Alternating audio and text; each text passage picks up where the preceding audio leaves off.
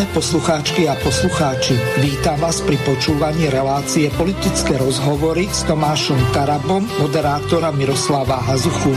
Počúvate pravidelnú reláciu o aktuálnych udalostiach domácej a zahraničnej politike, ktorá ovplyvňuje naše životy a kultúru občanov Slovenskej republiky.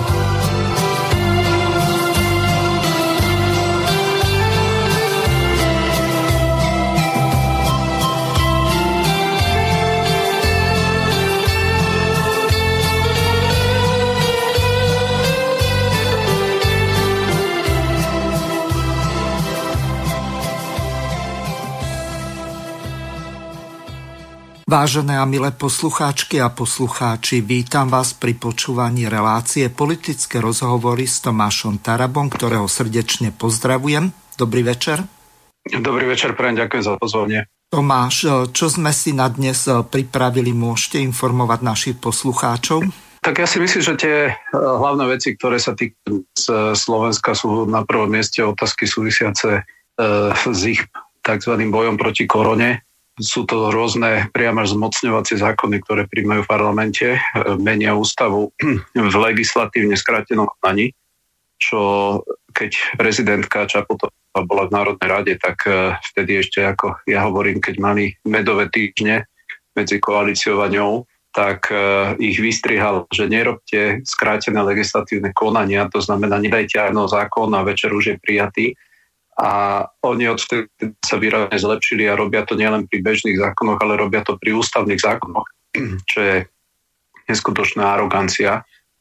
Verejnosť ani ľudia, ani stavovské organizácie, nikto nevie. Oni jednoducho piatok, napríklad, to je konkrétny príklad, piatok sme sa rozišli a oni cez víkend prijali ďalší ústavný zákon, sa rozhodli, že idú meniť e, ústavný zákon o núdzovom stave aby teda mohli neobmedzene, nekonečne predlžovať núdzový stav na Slovensku, čo v praxi aj znamená, že ak nejaký bezdomovec, teda človek bezdomova, alebo chudák, alebo hladný, kde ukradne jeden rohlík, či nechcem povedať, aby ľudia kradli rohlík, ale proste keď sa stane, že niekto z obchodu zoberie v núdzi, čo je len jeden, tak dostane 15 rokov báse. A keď sa ich pýtam, že prečo koronou potrebujú takéto drakonické tresty, no tak jednoducho na to nikto odpovedať nevie. No a druhá vec, čo sa udiala, to sú to je prijatý ústavný zákon, ktorý uh, umožnil uh, v podstate ústavnému súdu, aby uh, mal zabránené teda uh, ústavnému súdu, aby mohol vykladať ústavné zákony, čo má dve stránky veci. Jedna vec je, že áno, Národná rada je najvyšší zákonodárny orgán, to znamená, uh, nemali by tu uh, ústavní sudcovia si uzurpovať právo rozhodovať, že ktoré zákony sa im páčia alebo nepáčia. Jednoducho zas aj ja osobne som proti nejakej úplne že bezbrehej uh, svojvoli sudcov uh, vykladať. A uh, druhá vec je, že si vytvárajú týmto predpolie na to, aby keď nás príjmu akýkoľvek aj v rozpore s, so základnými zásadami právneho štátu zákon, tak jednoducho chcú ústavnému súdu zabrániť, aby to mohol vykladať. No a to, že sa tu dejú takúto bezprecedentné historické zásahy do našej ústavy, už dnes vidíme, že tá vládna koalícia potrebuje čoraz viac moci, čoraz viac porušovať zákonov, aby vedela vládnuť. No a deje sa to takmer bez pokrytia zo strany mainstreamových médií, čo proste ma úplne že udivuje. Predstavte si, že pred ústavného súdu, ktorého si oni zvolili, prišiel do Národnej rady a hovoril o demontáži demokratického zriadenia na Slovensku a z toho nezaznela veta v mainstreame. Si predstavte, že tento typ zákonov by presadzoval ktokoľvek pred nimi. Tak by tu bolo proste peklo na zemi No ale my postupne naozaj sa dostávame do roviny, že na Slovensku môžeme začať riadne chrániť demokraciu a právny štát, pretože, pretože svojbola u tejto e, vlády je proste bezbreha. No a práve preto aj môžeme potvrdiť, že, že finalizujú v podstate rokovania o spustení referenda, e, doľuďujú sa referendové otázky, to znamená aj tohoto sa môžeme dotknúť. Áno. E, takže, takže, takže toto sú také okruhy, ktoré proste sa, sa dejú a myslím si, že je dobré, napríklad môžeme spomenúť, že bol prijatý štátny rozpočet, je teda zákon roku a napriek tomu, že to bol zákon roku, tak pocit, že o tom zákone diskutovala iba opozícia, pretože opozícia tam mala v priemere tak 5, 6, 7 ľudí behom dňa. No a ten zákon je proste katastrofálny. Si predstavte, že tento rok uh, urobili 7,5 miliardy deficit. Uh, niekto si môže povedať, že sú to, to čísla, ktoré nikomu nič nehovoria, len na, na uh, také porovnanie. Uh, keď Ficová vláda 1,3 miliardový deficit, tak terajšia koalícia, keď bola v opozícii, tak vykrikovali, že to je neudržateľný ekonomický vývoj, že jednoducho to nebudeme vedieť zaplatiť. No a oni urobili 7,5 miliardy. A na najbližšie 3 roky majú naplánované e, zadlženie zvýšiť o 23 miliard, tak aby každý si to vedel predstaviť, tak si to zoberme tak. Dnes približne každý jeden Slovak dlží kvôli tomu, ako sa na Slovensku uh, hospodári, kvôli tomu dlhu, ktorý sa tu doteraz narobil, tak každý jeden Slovak ako majiteľ Slovenskej republiky vlastne dlží 9 tisíc eur zahraničným bankám, pretože Slovensko si doposiaľ pož- alebo dlží bankám zahraničiu približne 50 miliard e, eur, no a oni toto idú navýšiť o 2-3 miliard. Takže si predstavte, že za najbližšie 3 roky keby každému jednému Slovakovi dali na 5 tisíc eur, to znamená, ak ste štvorčlená rodina, tak je to, tak je to 20 tisíc eur, tak približne to je výška dlhu, nového, nového dlhu, ktorý idú urobiť. Takže ja e, považujem za potrebné to takto hovoriť, aby sme mali v obraze, že aj tieto opatrenia, toto zatváranie priemyslu, toto zatváranie obchodov, toto proste uťahovanie, uťahovanie reštrikcie eh, pre podnikateľskú oblasť. Tieto ich pokusy z raz áno, platí jedno, večer platí druhé. To má obrovský, ale obrovský dopad na eh, financie Slovenskej republiky.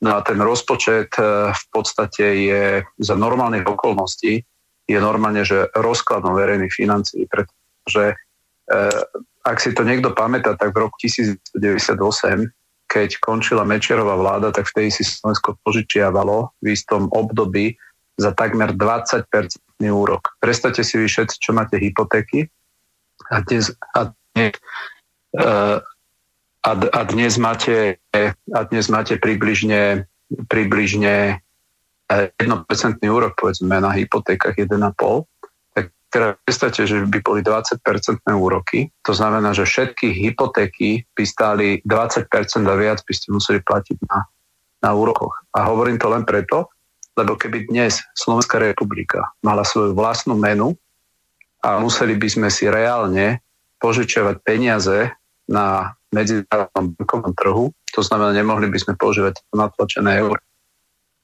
No tak jednoducho by sme videli, že čo toto hospodárenie znamená proste astronomicky by išli hore úrokové sadzby. A o to väčšmi je to dneska uh, riziko, že keďže nás netlačia úrokové sadzby, pretože vlastne celé toto financovanie boja proti korone podobne, tak ide z natlačených peniazí, ktorých je 1,7 bilióna vlastne novej masy, ktorú idú takto rozdať tak e, to sú peniaze, ktoré síce my teraz ľahko chceme dostať, pretože si ich nepožičiavame reálne od nejakých bank, ale to má pôvod v tej Európskej centrálnej banke. No ale toto e, práve preto ich to tak neboli, ale o to väčšmi jednoducho zostáva to, čo platí, že tie peniaze sa budú musieť splatiť náspäť v, mhm. istom, v istej fáze a tu zostáva o to, že či vôbec tu budeme schopní niekedy takéto čísla my, my splatiť. To je jedna vec. Možno, že zadlžíme nie len deti, ale aj vnúčata, ale mne napadla v tejto súvislosti úplne iná otázka. Vieme, aká je situácia v Európskej únii, čo sa týka Maďarska a Polska.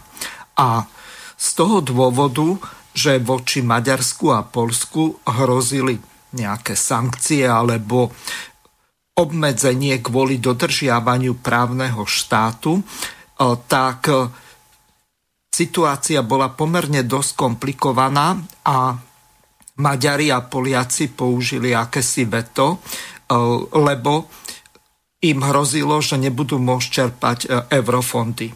Kvôli tomu, že aká je u nich súdna právna situácia ohľadom dodržiavania ľudských práv a takisto aj ohľadom tej demokracie, čo sa týka nezávislosti súdnej moci. U nás to vyzerá oveľa horšie. Nehrozí Slovenskej republike niečo podobné ako Maďarsku a Polsku? Mňa to, že to je ako Slovensko postavilo k Vyšegradskej štvorke a e, to, že tu nejakých pár liberálnych diplomatov začína nad nimi ohrňať nos, my s nimi vlastne nič nemáme a že sú to e, gula na našej nohe a takéto vyjadrenia, tak to už je len taká čerešnička na torte spôsobom, akým e, tá funguje, pretože e, bez ohľadu na to, čo si môžeme myslieť o Poliakoch, Maďaroch, Čechoch, tak jednoducho my s nimi zdieľame spoločný priestor geograficky, aj históriu a jednoducho ja neverím, ja neverím tomu, že, že Nemec, Francúz majú väčšie pochopenie pre problémy nášho regiónu ako ľudia, ktorí tu žijú. To znamená, toto sa na veľmi ťažko vráti, e, ako sme sa hanebne chrbtom otočili Maďarom, Poliakom.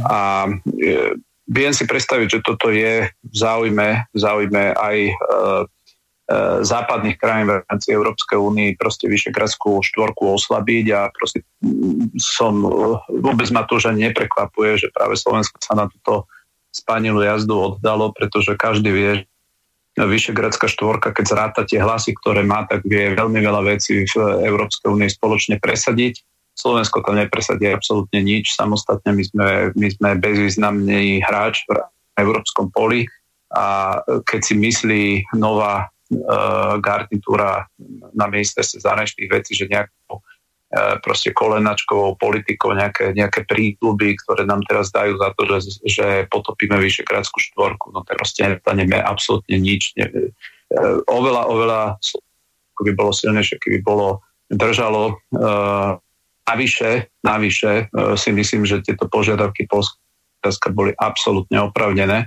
pretože podmienovať financie cez nejaké vágne pojmy ako dodržiavanie politických práv. No prosím vás, čo je toto za termín?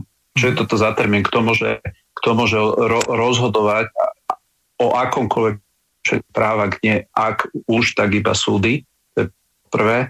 A po druhé, my sme aj v tých správach, ktoré boli proti Maďarsku, pamätáte pár rokov dozadu, čo Orbána kritizovali za, za stav demokracie a ľudských práv, no tak keď si pozrieme správy, ktoré vtedy Európska únia e, Európsky parlament posielal na Maďarov, no tak tam sa proste miešali jablka s hruškami, to bolo toľko subjektivity, to bolo toľko vágnych pojmov, proste z toho, z toho bolo cítiť, že tam srší priam tá, tá ich taká progresivistická liberálna ideológia, že jednoducho to bolo všetko iné, len neobjektívne a aj veľa poslancov zo slovenského parlamentu, ktorí teda nie sú na strane Orbána, kedy za to nehlasovali, lebo už to považovali za prekročené čiary.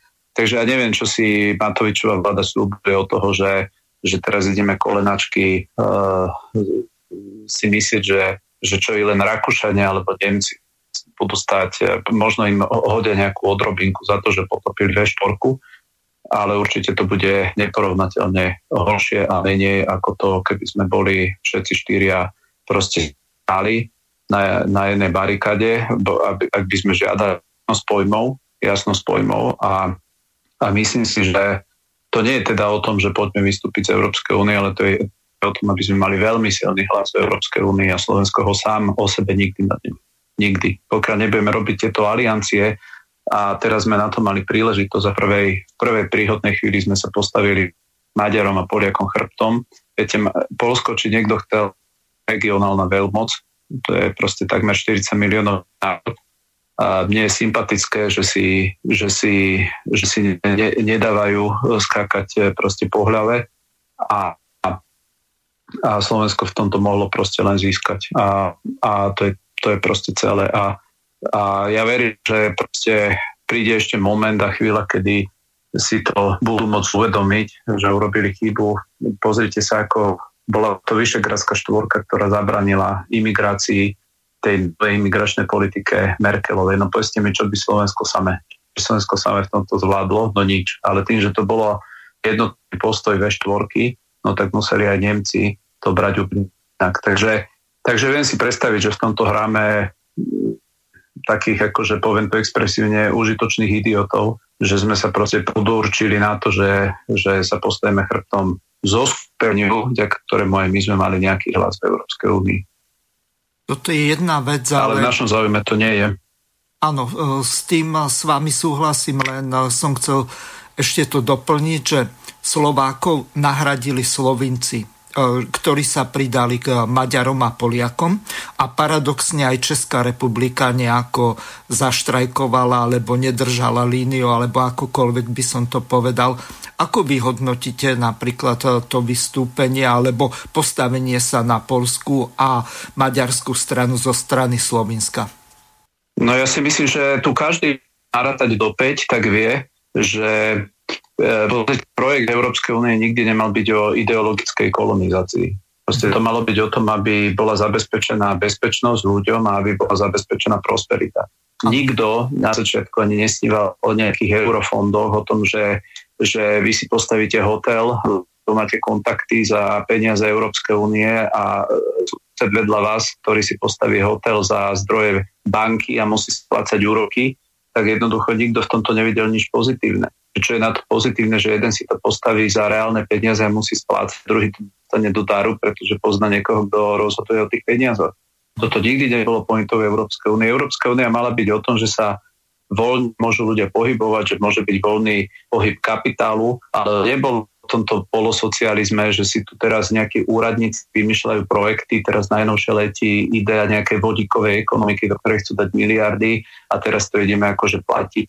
A a preto ja, ja toto vidím aj za takú pandorínu skrinku, že, že my začíname pozerať na Európsku úniu iba cez peniaze, iba ako niečo, čo, z čoho môžeme len čerpať. Každý, keď sa na to bude pozerať, že čo z toho mám, čo z toho mám, že musí teda viac od toho dostať, ako do toho dať, no tak je logika matematiky, že sú proste nulové súčty, že jednoducho, jednoducho nie všetci môžu iba viac získavať a to je proste vždy budú národy, ktoré ak má niekto viac získavať, ako do toho dáva, no tak niekto musí do toho viac dať, ako získava. A, a to, že ako to oni si teraz nastavili, že všetci sa tvária, že vlastne z toho niečo logicky musí viac mať, ako do toho dáva, tak toto aj mimochodom e, takí geopol analytici Spojených štátov amerických považujú za časovanú bombu, ktorá spôsobí e, rozpad časom tej Európskej únie, ak sa tento tento posun e, nedá do roviny,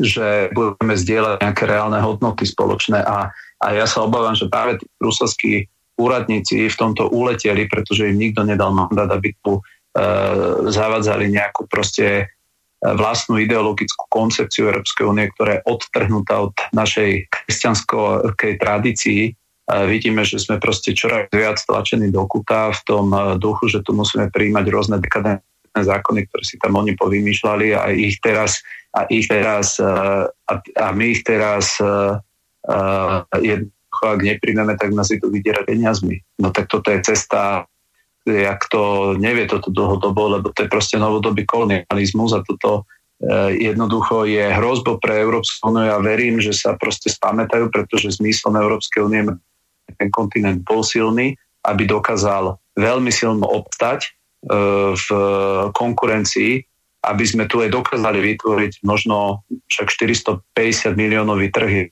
trh, ktorý vie diktovať, aké podmienky pre dovoz tovaru, aká kvalita tovaru sa má prísť a podobne. Len eh, jednoducho, my sme dnes taký papierový bezúpy tiger ako, ako veľmoc. Vidíme, že, že e, v medzinárodnej politike Európska únia hrá nulovú úlohu. Absolútne vždy všade prídeme a už, už je rozhodnuté. A tra proste politiku, ktorú vedú títo, títo politici, eh, ani nebyl, politici, byrokrati v Bruseli, no tak tá je len poštváva ľudí proti Bruselu ako takému, pretože, pretože vy neviete dlhodobo presadzovať politiku proti rodine, vy neviete dlhodobo proti tradíciám, svojich vlastných dejín a podobne. Takže môj koncept je ten, áno, Európska únia za istých okolností je veľmi dobrý koncept, pokiaľ má za následok to, že sa bude zvyšovať životná úroveň ľudí, bude voľný pohyb kapitálu, tovarov. E, Slovensko e, je bytosne odkazané na zahraničné trhy. Bytosne odkazané. E, fabrika ako napríklad Virpu, ak by mala vyrábať iba pre slovenský trh, tak po troch dňoch musí odstaviť výrobu. Ja som tam bol na poslaneckom prieskume, to sú slova generálneho riaditeľa. Ak by sme sa tvárili, preto ja vystrihal takéto debaty, že vystupme a podobne. No my keď vystúpime a vystúpime sami, no tak jednoducho všetky tie investície do Slovenska začnú odchádzať, pretože vy neviete byť konkurencie schopní, pokiaľ na vás úvalí Európska únia clo a tí druhí to clo nemajú. Jednoducho pozrite sa Briti, ako ťažko sa vedia na čo no pretože už dneska Európska únia sa s Britmi baví ako s nejakou treťou krajinou. Takže s nami by sa bavila ešte, ešte horšie. A o to väčší je pre nás proste dôležité, aby sme vytvárali zmyslu aliancie v rámci Európskej únie, kde my vieme obhajiť vlastnú pozíciu. Proste, kde nám nebudú nanúcovať tieto svoje, tieto svoje dekadentné vízie spoločnosti. A to si myslím, že sú aj Slovinci a ja preto absolútne nechápem, že E, že čo týmto sleduje Matovič vláda. Pretože my ako jeden z najmenších národov Európskeho, keď zostaneme jednoducho bez nám prirodzených spojencov, ľudí, ktorí v politike presadzujú približne rovnaké kultúrne otázky a aj národno-spoločenské priority, ako máme my. To znamená, že nechceme napríklad na našom území, aby tam to diktoval niekto, aký počet migrantov z akých krajín musíme mať, veď toto je to, čo hlása aj Polsko, čo hovoria aj Maďari. A my, keď týchto ľudí všetkých sa proti ním postavíme a následne ideme nejakú spánilú samostatnú jazdu a ešte ich okydáme, že sme rádi, že nám táto kúla z nohy padla, ako to povedal, myslím, predseda výboru pre európske záležitosti, no tak to je proste taká nezodpovednosť, to je taká krátko zrak, že, že toto sa Slovensku jednoducho vráti. Teraz eh, momentálne valcuje jedno video, eh, YouTube kanál. Eh, poslucháči ma na to upozornili. Pred reláciou sme o tom kúzaj polemizovali, alebo skôr diskutovali, že nakoniec sme sa zhodli, že máme podobný názor. Jedná sa o to video, ktoré podstate bolo nahraté na televízii Lux v relácii Luby Orávovej, kde bol hosťom profesor eh, múdr Jozef Glasa, tak eh, teraz si to vypočujeme, lebo to už aj kresťanom nejako dúbkom vlasy stávajú od toho, čo povedal. Nie je to náhodou až príliš super a úžasné, aby to bolo vôbec pravdivé? A paradox toho všetkého je, že áno, je to pravdivé. A teda to je tak dobrá správa, že ani nemôže byť lepšia. Pretože je možné, že nám to pomôže sa tejto konkrétnej epidémie v priebehu niekoľkých mesiacov postupne a v priebehu budúceho roka postupne zbaviť. To sa nám, ktorí teraz máme lockdown a všelijaké tie obmedzenia, nemôže na, nemôžeme navštíviť našich drahých, vyhýbame sa, nosíme tieto prekrásne rúšky, tak ja som aspoň krajší v tej rúške, ale um, je, to, je tam mnoho nepríjemností. E, mnohí krachujú, mali podnikatelia, väčší podnikatelia. Všetkého možného e, sa nám nedostáva. Je to naozaj sná kríza, akú sme ešte nezažili. A do toho všetkého teda prišla tá pozitívna správa, o ktorej Tu máme fantastickú vakcína. správu. Uh-huh. Fantastickú, ktorá to obracia, ktorá konečne je nečakane úžasná. Uh-huh. Je skoro ako to, že sa Kristus narodil. Uh-huh. Že prišiel na svet. Uh-huh. Prišli vakcíny a keby, že jedna. Ale hneď prišlo niekoľko. Viete, že dve sú veľmi blízko a ďalšie nasledujú. Ale to je posolstvo ľudskosti, že oni mohli počkať. Tak ako to dnes často počujem a trošku ma nadvihuje pri tom, lebo ľudia hovoria, no ja si počkám, no ja si počkám. Keby si tí všetci počkali, tí, ktorí boli ochotní sa na to dať, tak dnes nemáme tú vakcínu. A viete, neslobodno čakať. to čakanie je vlastne ťažký hriech. Pretože keď vy budete čakať a nedáte sa zaočkovať čo najskôr ako môžete, tak vlastne hrešíte. Áno? Proti ostatným. Hrešite nedostatkom lásky, ohrozujete tých druhých, áno, predlžujete tú pandémiu u nás, predlžujete tieto všetky opatrenia Necháte zatvorených tých ľudí v tých starobincoch, prepačte za výraz, áno, v domovoch dôchodcov, nechávate ich žiť v strachu a bez kontaktov, áno, nechávate zdravotníkov v tom až po uši samých, áno, ktorí dennodenne sa nasadzujú a sú už zodratí a obdratí a bude ich to určite stať nejaký rok života, viete, toto nasadenie. To nie je, to nie je žart. Takže prosím, ak si poviete, ja si počkám, tak si spýtujte prosím svedomie, ak máte. Dámy a páni, za uplynulých 24... Takže Tomáš, e, ideme to teraz komentovať, lebo veľmi nie len mňa, ale aj našich poslucháčov bude zaujímať váš názor na to, že ako vy sa ako kresťan dívate na takéto vyjadrenie, ktoré e, mne pripadá, ako keby to bol lobista nejakej farmaceutickej lobby, nie kresťan. Viete čo, toto je, toto je ak existuje taký dôvod, že, že e, ja neviem, či to, toto má byť násmiech, alebo vlastne kto rozhodol o tejto novej marketingovej stratégii v katolických médiách, ktoré sa hlasia na svojich stránkach, že majú, nazvem to, veľmi blízky vzťah ku konferencii biskupov Slovenska, tak myslím si, že transparentne by to mali povedať, že čo títo sledujú, pretože e, áno, toto video vzbudilo neskutočné pohoršenie, neskutočné pohoršenie, pretože prirovnať vakcínu k Ježišovi Kristovi v predvianočnom období, tak e, toto keby povedala, teraz nech mi prepáči pani Ciganíková, tak ju zlinčujú, títo svetuškári ju zlinčujú. Ale keď to povie nejaký glasa, ktorý sa tvári, že je etický etalon, e, ktorý tu posudzuje, že čo je, že je ťažký hriech, kto je on, kto je tento pán, ako aby on povedal, čo je ťažký hriech. Ťažký hriech, čo je to určite katolická církev a nie takýto pánko, ktorý si zobere slovo a vyslovene, keby, keby to bol jeden z najväčších farmalobistov na Slovensku, tak by inak nerozprával. Tak by inak by nepoužil iný slovník, ako tento, tento pán použil. A teraz ja sa divím, pretože pozrite, každý z vás primárne zodpovedný za svoje vlastné zdravie. A nikomu inému nezáleží na vašom zdraví viac ako vám samotný. To znamená, nepríjmite takúto verziu takýchto pseudomesiažov, ako je ten Kudasa, ktorý sa snaží navodiť, že, že vlastne niekomu viac záleží na vašom zdraví ako vám samotný.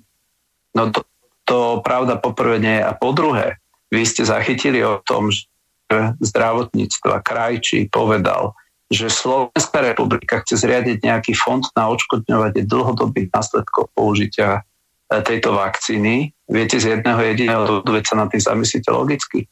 Nemal by takýto fond zriadiť ten, ktorý vyrába tie vakcíny? No, Veď keď je... si vy idete kúpiť auto, keď, mm. keď vy si idete kúpiť auto, je normálne, že by povedala Slovenská republika, že zriadujeme fond na odškodnenie havárií tohoto typu automobilov? Bolo by toto normálne?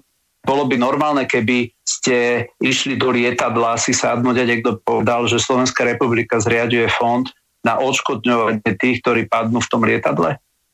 Je, bolo by normálne, keby to povedal, že sa ide zriadiť fond a povedzme už na to, že, že uh, idete jesť nejaké potraviny a niekto povie, že všetci, ktorí boli týmito potravinami, tr- trvalé následky, tak Slovenská republika ich odškodní. No prečo ten výrobca? No lebo ten výrobca veľmi jasne povedal, že vzhľadom na krátkosť času on nevie garantovať a nevie sa podpísať za to, aby bol, aby nesol právnu zodpovednosť za používanie týchto vakcín. Takže poprvé, to, čo rozpráva Krajčí, to sa normálne v práve hovorí, že toto je zvýhodňovanie, zvýhodňovanie veriteľa, pretože, pretože zisky bude mať výrobca vakcín, ale všetky negativity, všetky následky bude niesť potom kto štát, veď to je aká konkurenčná výhoda. No nebolo by to krásne, že vy si zriadite akúkoľvek firmu a za všetky zlé produkty bude niesť niekto druhý povednosť. Nebolo by to perfektné, že idete predať svoj vlastný dom, keď o pol roka sa zistí, že ten vod je, po, po, že ten postavený na nejakom močarisku a prepadá sa tak zodpovednosť bude Slovenská republika za to a nie ten, kto to predal. A toto je hlavné memento, že, že a práve to, práve preto ja mám vážne podozrenie, že tu vznikla jedna masívna uh, otupujúca kampaň, ktoré ja absolútne nerozumiem, prečo sa do tohoto montujú katolické médiá, uh, konkrétne uh, TV Lux, ale ja som svoje stanovisko v tom teda úplne jasne.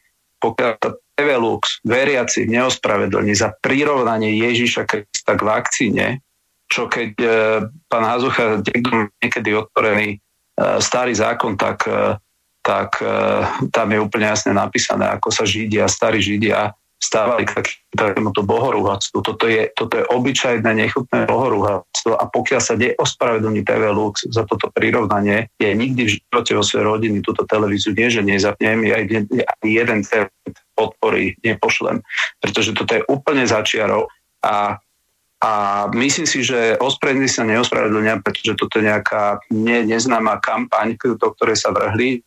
Tento glasa pokiaľ mám informácie, tam bol aj v uplynulom čase, eh, neviem, či včera nemal byť nejaké relácie. To znamená, oni sa k tejto postavičke proste hlásia v poriadku, ale, ale je toto nechutné, ľudia majú svoj vlastný rozum, to je po prvé, a po druhé hovorím vám, eh, aby tuto nejaký, nejaký klasa rozprával a, a vydieral vydieral ľudí, ktorí majú jednoduchšiu vieru, ktorí možno nepoznajú teológiu, ktorí, ktorí, ktorí, ktorí to dávajú na hranu, že vlastne ak sa nedáte zaočkovať, vy nie ste katolík, vy nie ste veriaci, no čo si on dovoluje, táto kreatúra, čo si dovoluje vôbec vydierať tu ľudí a vúctvať im svoj vlastný nejaký pošahaný pohľad na, na, na jeho náboženstvo, kde on Ježiša Krist prirovnáva k vakcíne.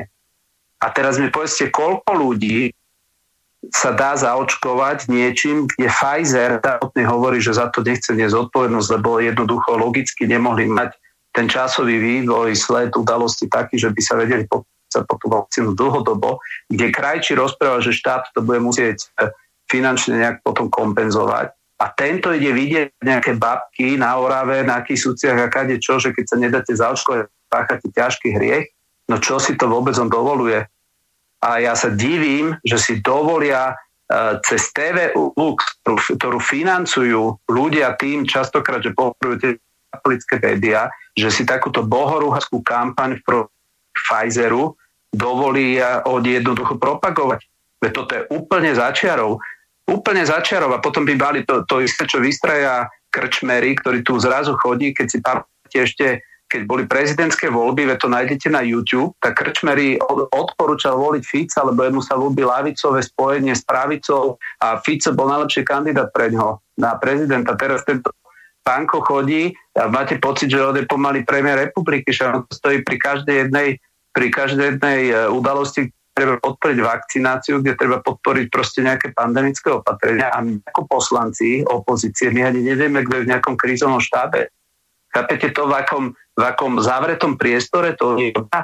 My nevieme, kto je zoznam. My, nemáme zoznam tých ľudí, ktorí akože v mene nás a vás, občanov Slovenskej republiky, tam príjmajú dlhodobé, ďaleko siahle následky. Hej. A toto nevieme, my sa k tomu nevieme dopatrať. A zrazu tu sa vytvorí nejaký glasa a si dovolí vydierať ľudia o tom, že čo ťažký hriech, keď si nepichnete do svojho tela Pfizer vakcínu, za ktorú ani Pfizer nechcete zodpovednosť, No tak toto ja dávam na margo všetkým ľuďom, nech si uvedobia, že čo je toto za hru. Toto je proste niečo odporné. No v tomto sa nepochybne zhodneme len na druhej strane, čo za daných okolností sa dá robiť, keď na túto stranu, kde je napríklad tento profesor Glasa, ja neviem, že či u Krčmeryho náhodou nezískal ten titul toho profesora na tom jeho Alžbetinom dvore, či ako sa tá jeho Alžbetinská Áno. univerzita volá. Nechcem to nejako znevažovať, lenže vieme o tom, že napríklad e, za takýmto spôsobom je okolo 65 profesorov vymenovaných a keď to porovnáme napríklad s Českou republikou, tak oni možno, že majú jednu desatinu profesorov a pritom je to dvojnásobne väčší štát v tých jednotlivých zdravotníckých odboroch. Takže no, veľmi by som bol opatrný a veľmi dobre chápem, pán, že... Pán Hazucha, pán, pán Hazucha, ja to poviem úplne na rovinu, veď keď, veď keď kauza s tými, s tými pofidernými diplomami, čo si tu rozdávajú, tak vtedy vystúpil Matovič a povedal, že áno, on uznáva, že aké takéto, a teraz citujem, sveté Alžbety nemajú čo robiť. A zrazu z tých svetých Alžbiet sa stali hlavní poradcovia tejto vlády. Však ten Jarčuška, že ten profesor z tejto, z tejto, z tejto univerzity, veď všetci, ktorí sa motajú okolo týchto pandemických vecí, tak došli v nejakej kontakte. Moja otázka na Kršteriho je, koľko dostal Pfizer, od Pfizeru na školu uh, podporu. Nech to povie. Nech to povie na rovinu, že či ho niekedy v minulosti sponzorovala tá firma. Čo oni sú ovešaní s týmito, s týmito diplomami všetci. Veď na Slovensku máme 30, myslím, 4 profesorov uh, na verejné zdravotníctvo. Nie na urológiu, nie na, nie na uh, neurochirurgiu, na verejné zdravotníctvo, to všetko liahe, je liahen táto, táto škola. Je ducho, jednoducho takáto, takáto je, a to, že sa oni nechávajú rôzne nazývať, že sú profesori a podobne, a excelencie a podobne, no jednoducho, akože je mi to násmych. No, to je jedna vec, lenže vy ste ohľadom všeobecného zdravotníctva hovorili o viac ako 30 profesoroch, lenže napríklad na opatrovateľstvo ich je tuším 53.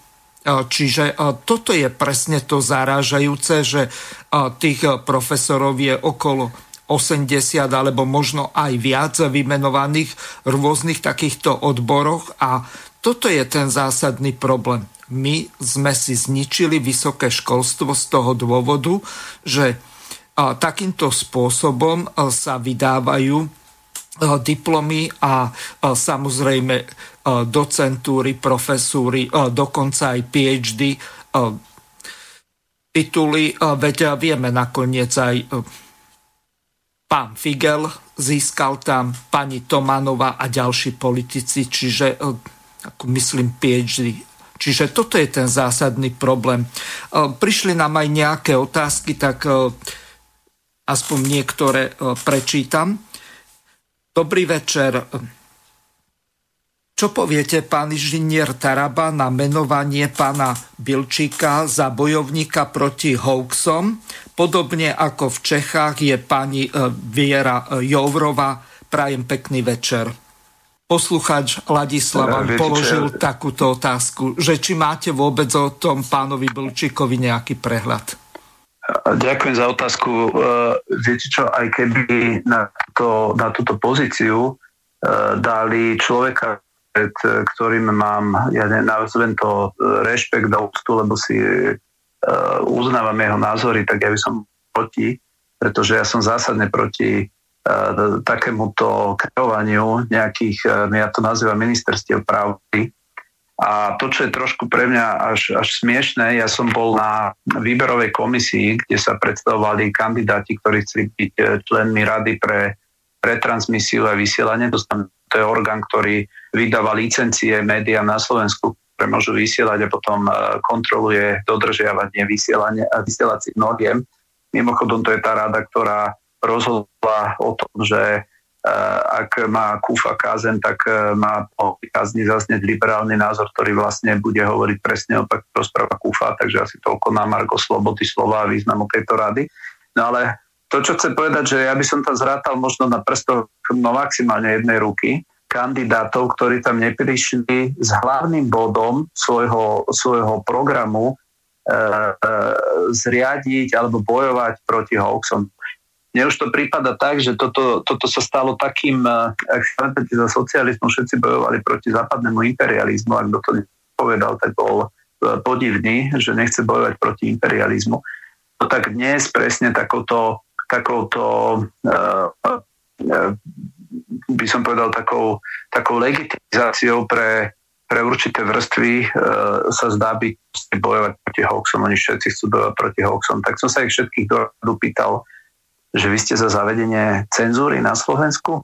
Nie, nie, nie, to nie sme za zavedenie cenzúry. A ja, že ako chcete proti tým hoaxom, keď e, vlastne to znamená, že vy chcete na niekoho ukázať prstom a povedať, že nehovorí pravdu. Hej, lebo v minulosti napríklad kto povedal, že Zem je gulatá, tak tiež e, bol hoaxer, nie? Veď e, bolo obdobie, kedy Zem bola rovná doska a, a církev to obhajovala tak, ako priame ktorí obhajujú tú novú vakcínu.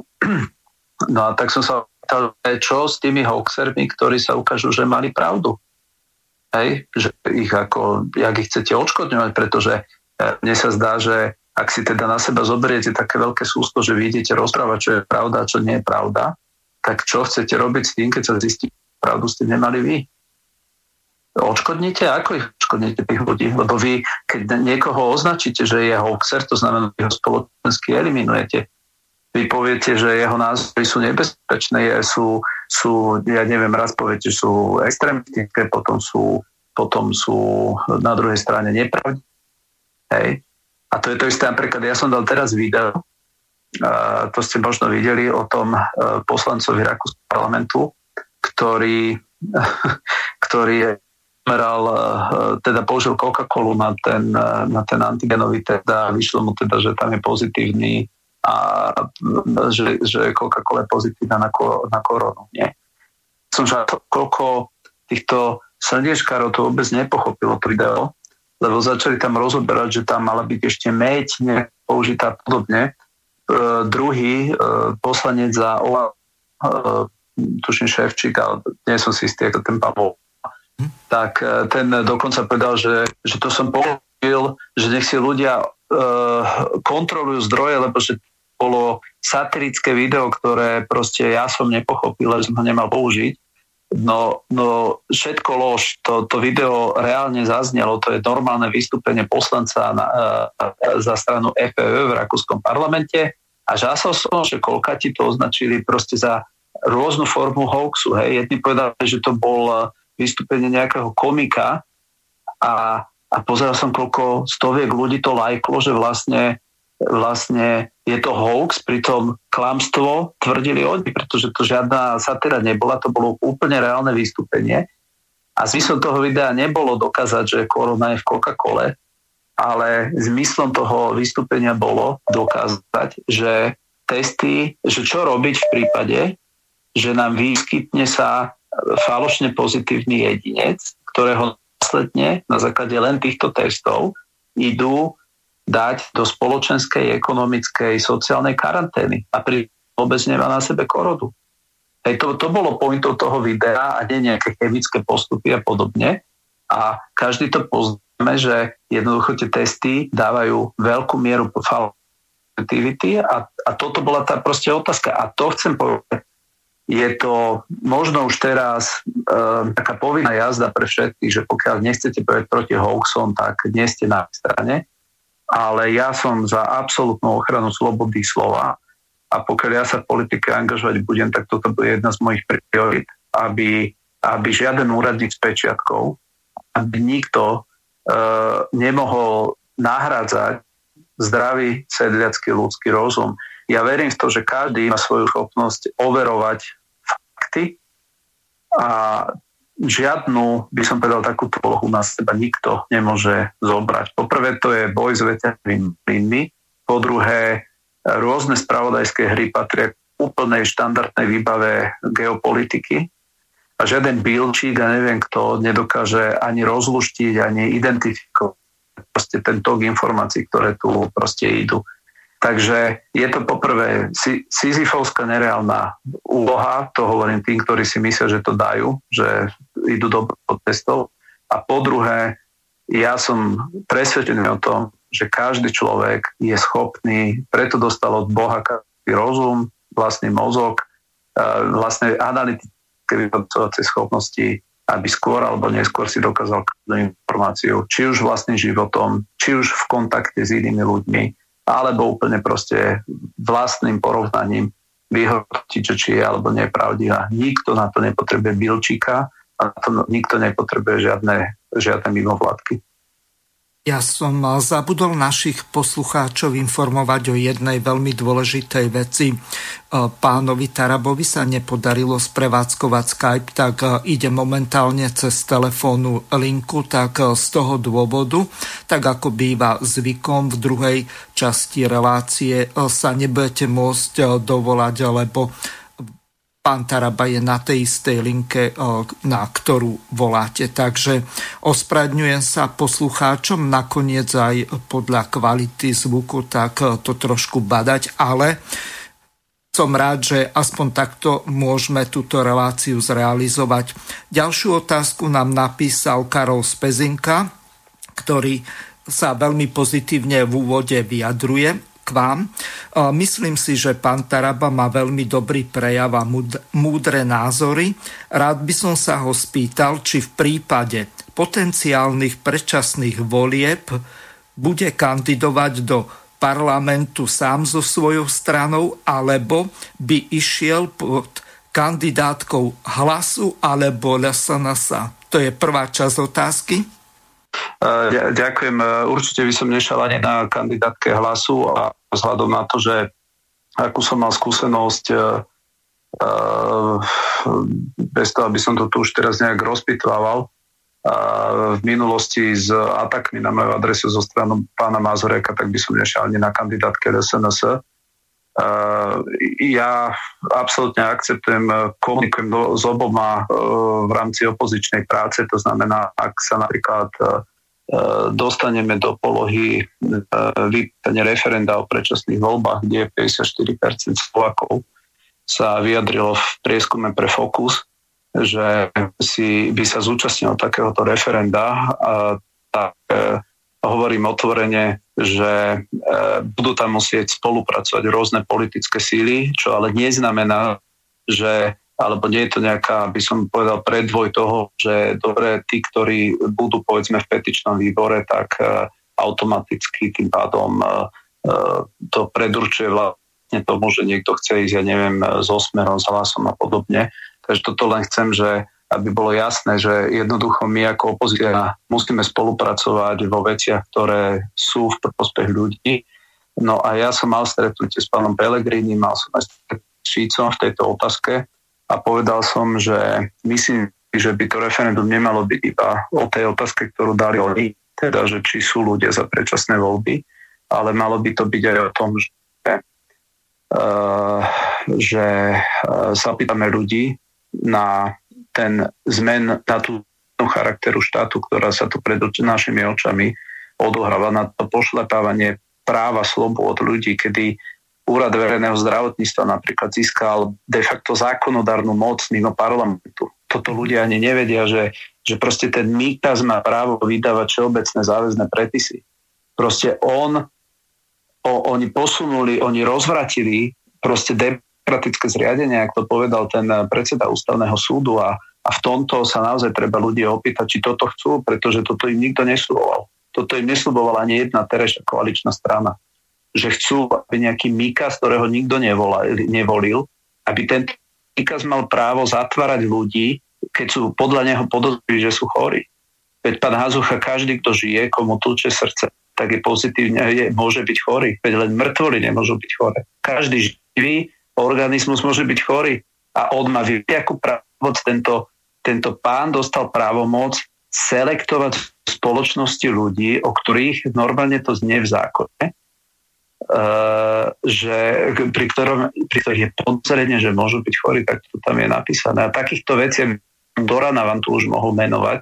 A preto ja som rád, že eh, pán Pellegrini aj, aj Fico, lebo oni sú tí, ktorí logicky eh, zrejme donesú najviac popisov pod tú petíciu, tak ja som povedal, že že ak tá petícia nemá obsahovať aj toto, respektíve to, to, to referendum a sú tam napríklad z môjho pohľadu, čo ja tiež presadzujem, aby sa otvorila otázka sfunkčnenia referenda na Slovensku, lebo vám poviem jednu anomáliu.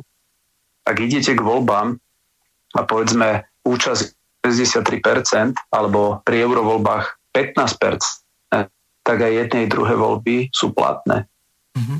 Sú platné preto, lebo každý predpokladá, že ľudia si uvedomili, že či chcú ísť voliť, nechcú voliť, ale jednoducho ľudia sú nositeľom všetkej moci na Slovensku. Nie poslanci, nie ministri, nie prezident, už vôbec nie Mikas, ale občania. A keď sa občania rozhodnú, že chcú nejaké voľby ignorovať a dojde ich tam len 15%, no tie voľby sú rovnako platné, ako keď dojde 70%. A ja sa teraz pýtam, z akého jediného dôvodu pri referende toto nepatrí. Čo tí ľudia majú inú moc, pri, pri, pri referende sa nemôžu vyjadriť. Takže ja presadzujem eh, v tomto presne ten istý postup, eh, ako je pri voľbách, aby proste žiadne platné nebolo. Um, takže toto je tiež jedna z otázok, ktorú sa budem snažiť tam presadiť, ale ja verím, že to referendum, také tri uh, otázky dokopy by je tri, maximálne štyri by malo mať už viac, potom je príliš veľa. Takže, takže takto to je. Hovorím to len preto, že, že to, čo mňa sa trochu, no, nechcem povedať dotklo, to vôbec to je také akože detinské slovo, ale to, čo bolo veľké nedumenie, že keď ja napríklad som mal v minulosti uh, uh, som nadviazal spoluprácu s Janom Podpanickým a, a ktorý je človek, ktorý presadil v podstate on bol hlavný vyjednávač pri tej zmene ústavy, kde sa definuje manželstvo ako zväzok muža a ženy, a potom, čo vystrajal Mazurek na toho, ja som si s nejakým smerakom dovolil, no tak ja sa takto nepozerám na ľudí, ja sa pozerám na to, že ja sa snažím v prospech Slovenska ľudí dať dokopy a ja som ne, necítil, že toto je také, také obrovské ohrozenie pre nich a preto, preto hovorím, že, že akože toto by som nerad niekomu pretlačal, že je, niekomu je nepohodlné, že jednoducho ja dokážem komunikovať bez toho, aby som ja menil svoje vlastné názory. Však ja nesúhlasím s tým, čo tu robil Smer. Mm-hmm. Veď to podľa mňa nikto príčetne nemôže akceptovať e, s tou aroganciou, ktorú tu oni mali a oni vyprodukovali dnes, že absolútnu väčšinu má Matovič. Veď tí ľudia prirodzene reagujú, že už toho boli nasytení. Ale jednoducho dnes realita je taká, že opozíciu si nevyberáte, tam sa ocitnete a v tej opozícii dnes sú podstate štyri e, tak, také, by som povedal, síly alebo frakcie a jednoducho, ak e, máme e, mať nejakú elementárnu váhu, tak je proste dôležité, aby, aby sme tam elementárne spolu komunikovali. Takže ak chcú sa aj v budúcnosti odstol na nejaké tlačové konferencie vedľa Pelegriniho, tak to vôbec neznamená, že ja idem s Pelegrinim do strany alebo podobne. Neviem, či ste týmto odpovedali na tú druhú časť otázky Karla Spezinka, ktorý ďalej píše Všimol som si, že pán Pelegrini sa niekoľkokrát pozitívne vyjadril k nezávislým poslancom okolo pána Tarabu. No neviem, asi máme uh, volajúceho, uh, takže... Tu je Miro Vetrík. Áno, uh, zdravím vás. Môžete sa zapojiť, pán Vetrík, do relácie. Nech sa páči. Áno, Môžem sa zapojiť, alebo akým, o pol a, siedme začínate, že? Nie, my už pokračujeme od pol šiestej až do pol osmej. Takže nech sa páči, ak máte nejaké otázky týkajúce sa týchto vecí, o ktorých teraz hovoríme, to znamená... Viete, že ja, ja len do toho poviem, aby som ja som aj Míra Vetrika poprosil, aby, aby pripil v tak polovice relácie k nám, pretože, pretože on, on avizoval aj na otázku, čo sme sa bavili o tej vakcinácii, pretože on, on napísal taký, taký list, ktorý osobne mňa celku zaujal, pustili to do verejnosti ako pod názvom, že slovenskí katolíci, to je také občanské združenie, mm-hmm. a ktorého on je predsedom tak e, potom, keď tejto téme dojdeme, tak e, by sme e, dali aj pánovi Vetrikovi v tomto slovo, pretože, pretože mňa vyslovene vyrušuje proste ten termín, ak tu niekto žongluje s, s týmito mŕteľnými hriechmi, to sa nedá zaočkovať a podobne. Mm-hmm. Takže, takže preto som ho poprosil, tak, tak v istej fáze dáme, dáme aj pánovi Vetrikovi priestor, len vy ste, e, asi som vás skočil, či ste tú druhú no, časť tej otázky prečítali, alebo môžeme... Áno, reagovať. ja to hm? dokončím teraz a potom môžeme prejsť aj na ďalšiu tému. Čiže ešte raz, pán Karol Spezinka píše. Všimol som si, že pán Pellegrini sa niekoľkokrát vyjadril pozitívne k nezávislým poslancom okolo pána Tarabu A keby sa spojili, tak by strana hlas bola aj pre mňa o niečo viac voliteľnejšia. Ďakujem za odpoveď Karol Spezinka, takže to je celá jeho dvojotázka. Takže ak sa chcete, môžete sa k tomu vyjadriť. Pozrite, áno, ja som, to je realita, že ja s pánom Pelegrinim proste komunikujem, pretože sme spolu v opozícii a nekomunikujeme o tom vlastne, čo bolo. Ja neobhajujem formu ich vlády a už vôbec nie. Ja hodnotím veľmi, veľmi želatívne tie, tie uplynulé roky. Nie ani tak v zmysle toho, že som presvedčený o to, že ten štát, a to dnes vidíme, schopnejšie riadili, pretože takýto, takýto chaos, ako je tu dnes v polnohospodárstve, školstve, veď to vidíte, že tu nechodia deti do školy len preto, lebo, a to teraz citujem, koaličnú poslankyňu pani Cigarkovú, lebo Sulík sa neospravedlnil Matovičovi, tak preto Matovič zavrel e, druhý stupeň škôl a nedovolil deťom ísť do škôl.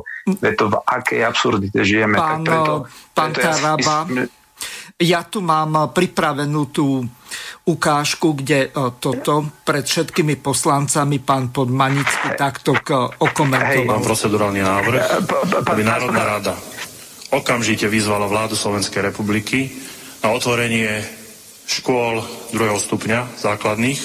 Svoje, svoj návrh chcem odôvodniť najnovším statusom na Facebooku pani poslankyne Janky Ciganíkovej, ktorá napísala, že dôvodom na neotvorenie škôl je hádka medzi premiérom Matovičom a ministrom hospodárstva Sulíkom, budem citovať. To by som napríklad mohla porozprávať o tom, ako som sedela nedávno vedľa Braňa Grelinga, keď mu volal premiér s otázkou, či si všimol, že školy neotvoril. Vraj, ak Braňo chce, aby ich otvoril, má sa Sulík ospravedlniť. Vážený pán podpredseda, to sú tak vážne veci. Pán poslanec, o tomto vašom návrhu nemôžem dať hlasovať, lebo sa netýka e, rokovania E, prerokovávaných vecí. Takže toľko. Chceli ste niečo povedať asi o... o... Hej, no a to len aby som uzavrel túto vec, že, že proste snažím, snažím sa otvorene to poviem aj medzi proste e, niekedy podporím aktivity proste smerujú, ako napríklad teraz, keď budeme dávať e, ústavnú žalobu na prijatie nedávno prijatého zákona o tom, že ústav má absolútne právo sa vyjadrovať k ústavným zákonom. My cez Jana Podmanického dali procedurálny návrh, aby to právo nebolo zobraté ústavnému súdu, pokiaľ ide o občianske práva a slobody.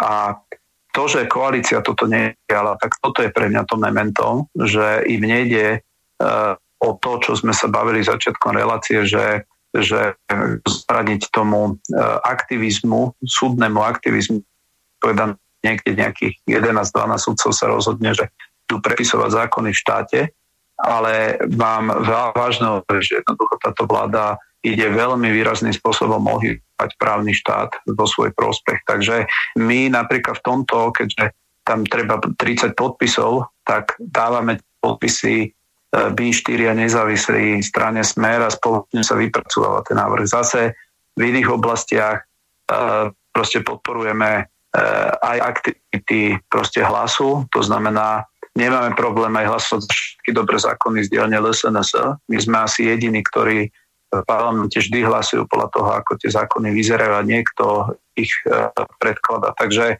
takže v rámci toho, že máme mandát byť v opozícii, tak takto ten mandát proste vykonávame. A ja viem veľmi jasne uh, obhajiť národnú a aj takú konzervatívnu platformu. Uh, ja si myslím, že hlas má tendenciu byť skôr, skôr lavicovou liberálnou stranou. A, a toto je trošku memento do budúcnosti, že mne je osobitne ľúto, keď vidím, že ako Olano profanuje tú konzervatívnu, to konzervatívne chápanie politiky. To znamená, že je tam zvolených viacero ľudí, ktorí individuálne v tých rôznych skupinách spoločenských sú proste vážení, ale to, ako oni sa správajú v tom parlamente nekompetentne a to, ako si nechajú proste sa, sa strhávať tou, tou, tou amatérskou politikou. Ja sa vážne obávam, že ak na Slovensku vznikne proste uh, silná národná politika, ktorá ale bude mať ašpiráciu vládnuť, ktorá bude mať ašpiráciu byť, uh, ktorá bude mať ašpiráciu byť uh, rozhodujúcou sílou v tom zmysle, že nemá len cieľ kritizovať a byť niekde na periférii, tak jednoducho na Slovensku to prevalcuje. To je realita. Keby som mal povedať zajtra, ak má vzniknúť vláda, tak zajtrajšia vláda podľa môjho názoru s najväčšou pravdepodobnosťou by bola e, strana Sulíka, teda SAS a možno progresívne Slovensko. Bol odhad. A myslím si, že je to si otvorene takto povedať, že takto, to, takto tie karty sa vyzerajú, že sú takto rozohraté a, a práve preto je nevyhnutné, aby si to aj tá národná scéna toto uvedomila, pretože pretože tá vlna, tá liberálna vlna, ktorá potom príde, tak e, tá, tá môže byť aj na slovenské pomery, na slovenské pomery extrémne silná, pretože dnes tí liberáli vo vlade sú aspoň eliminovaní v tom, že, že tie bláznivé nápady, ktoré tu prinášajú často Bruselu, tak uh, jednoducho ich nevie presadiť. Aj, Aj tie nápady o eutanázii a proste takéto zvrátenosti. Ale ale v, po, v momente, kedy by na Slovensku vznikla takáto, takáto konštelácia, tak to mm, mal, poviem tak, že mal by som obavy a preto, preto je proste potrebné, aby, aby e, si každý uvedomil, kto chce sa spoločenské angažovať, že o čo tu ide a, a jednoducho to, čo je proste základ môj štýl nie je nadávať len do psychopatov druhým a podobne, pretože to vám automaticky úplne zatvára nejakú základnú komunikáciu, ktorá musí byť. Ak chcete niečo presadiť, musíte vedieť komunikovať a, a preto nepoužívam tento typ invektív na označovanie partnerov politike, ale, ale veľmi tvrdo proste vieme formulujeme proste naše, našu pozíciu a to vidíte aj tu na Janovi Manickom. On bol jediný, ktorý v parlamente hneď vyťahol to, čo sa s tými slovenskými deťmi žiaľ proste, proste je, uh, Jano Podmanický bol ten, ktorý vyťahol uh, návrh, aby keď prezidentka vyzvala Matovič, aby odstúpil z riadenia korony, tak aby tak on dal hlasovať o to, že parlament vyzýva. Len problém je ten, že sa ako taká sa v parlamente správa úplne inak ako na verejnosti. Proste Saska v parlamente hlasuje za všetky veci, ktoré na verejnosti oni akože odmietajú. A to je proste, toto je to, čo nechápe, no kedy takto chcú fungovať a kedy to ľudia prekúknú. Takže mám aj ten druhý zvuk alebo tú ukážku, kde pán Podmanický predkladá ten návrh na výmenu Matoviča, tak si to vypočujeme a potom to ešte podrobnejšie rozoberieme. Včera prezidentka Slovenskej republiky vyzvala premiéra Igora Matoviča, aby zvážil odozdanie manažovania pandémie inému členovi vlády.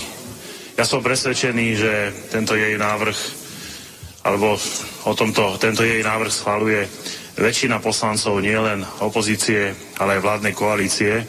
Preto si myslím, že e, by sme mali dať hlasovať o procedurálnom návrhu, aby Národná rada Slovenskej republiky vyzvala premiéra Igora Matoviča, aby odovzdal, tak ako povedala pani prezidentka, manažovanie pandémie inému členovi vlády.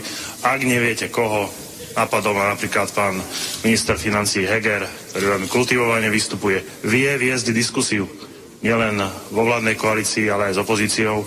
Myslím si, že aj pre vás všetkých by to bolo určité vydýchnutie z tejto situácie, Prítomných 134 poslancov, za 53 proti 70, zdržalo sa 10. Nehlasoval jeden poslanec, tento návrh sme neschválili.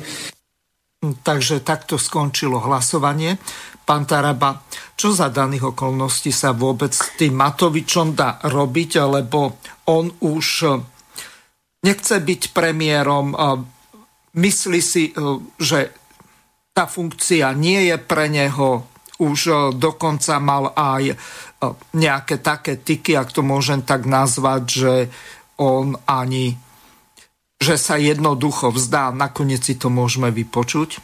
Ale to vás nebaví, mňa to nebaví. Viete čo, ja netužím, vôbec nechcem byť nikedy už inokedy premiérom. A mi sa to tak zhnusilo lebo akože takúto nakladačku pre moje cery, pre moju manželku, akože to je odporné niečo. Naozaj to je odporná ja. robota z tohto pohľadu. A jasné, že potom ja robím chyby, keď som v takom tlaku. Obdivujem Jara, jak to dáva na Elegána. Ja to jednoducho nezvládnem. Nedám to. Hold, jednoducho, keď ľudia chcú, nech tu majú Fica, alebo Pelegriniho skorumpovaného jedného, druhého bastarda. Nech ich majú, keď po nich túžia. Akože ho. To on zabudol, že je premiérom a že nie je v opozícii, alebo ako? Vyhrať voľby a vykašľať sa na všetko, veď to ani Palo Paška nepovedal, vyhraj voľby a môže všetko a no lenže on ani to, že vyhral tie voľby, tak ani to nechce robiť a nakoniec to, čo robí, tak robí veľmi zle. A kde, veď máme nejakých koľko, 8 mesiacov alebo 7, odvtedy ako prevzal túto krajinu a to ide od desiatim ani nie k piatim, ale rovno k jednej. A kde to skončí za 3,5 roka, tak to fakt netuším.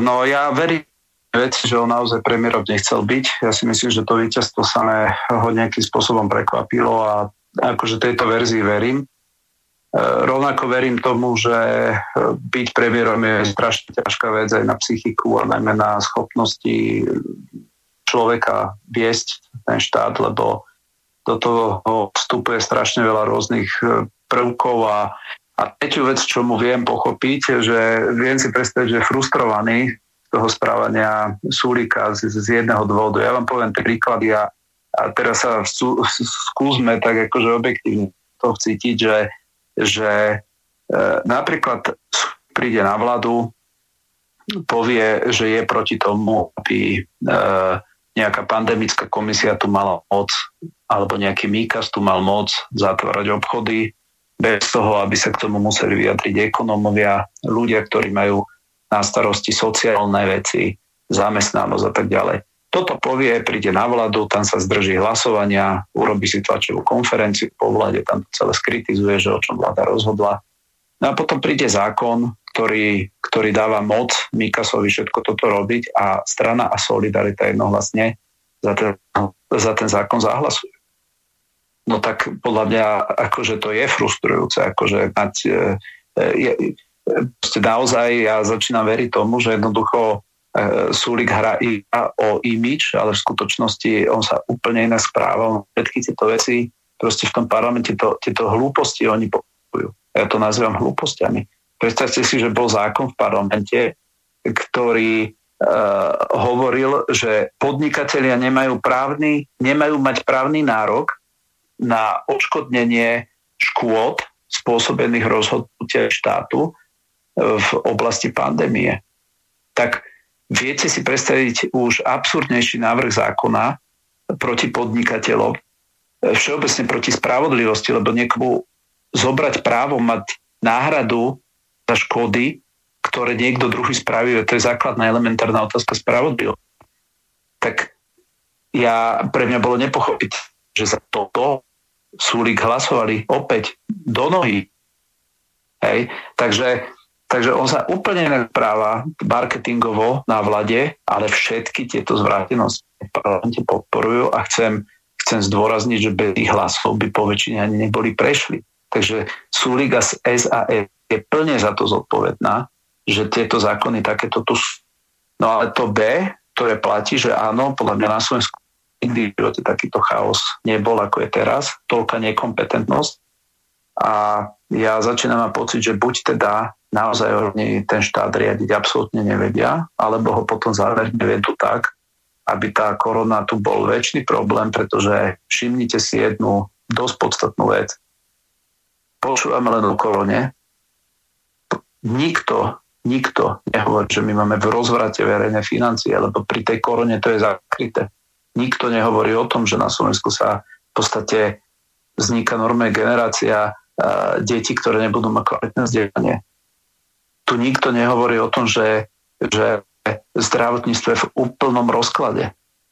Keby ste vedeli, aká, ako to vrie v celom polnohospodárstve, a keď sa teraz nastala taká vec, že mali a drobní polnohospodári, ktorých sú 10 tisíce na Slovensku, nedostali subvencie cez taký, sa to nazýva zelená nafta, pretože sa dostali do straty a tieto subvencie dostalo na Slovensku zo pár ve- veľkých agrobaronov, kde keď rozkliknete na vlastnickú štruktúru tých firiem, tak poväčšine sú to majiteľia zo zahraničia. A my sme, Filip Kufa, kolega, sa na toto pýtal minulý týždeň v parlamente ministra polnohospodárstva, čo toto má znamenať.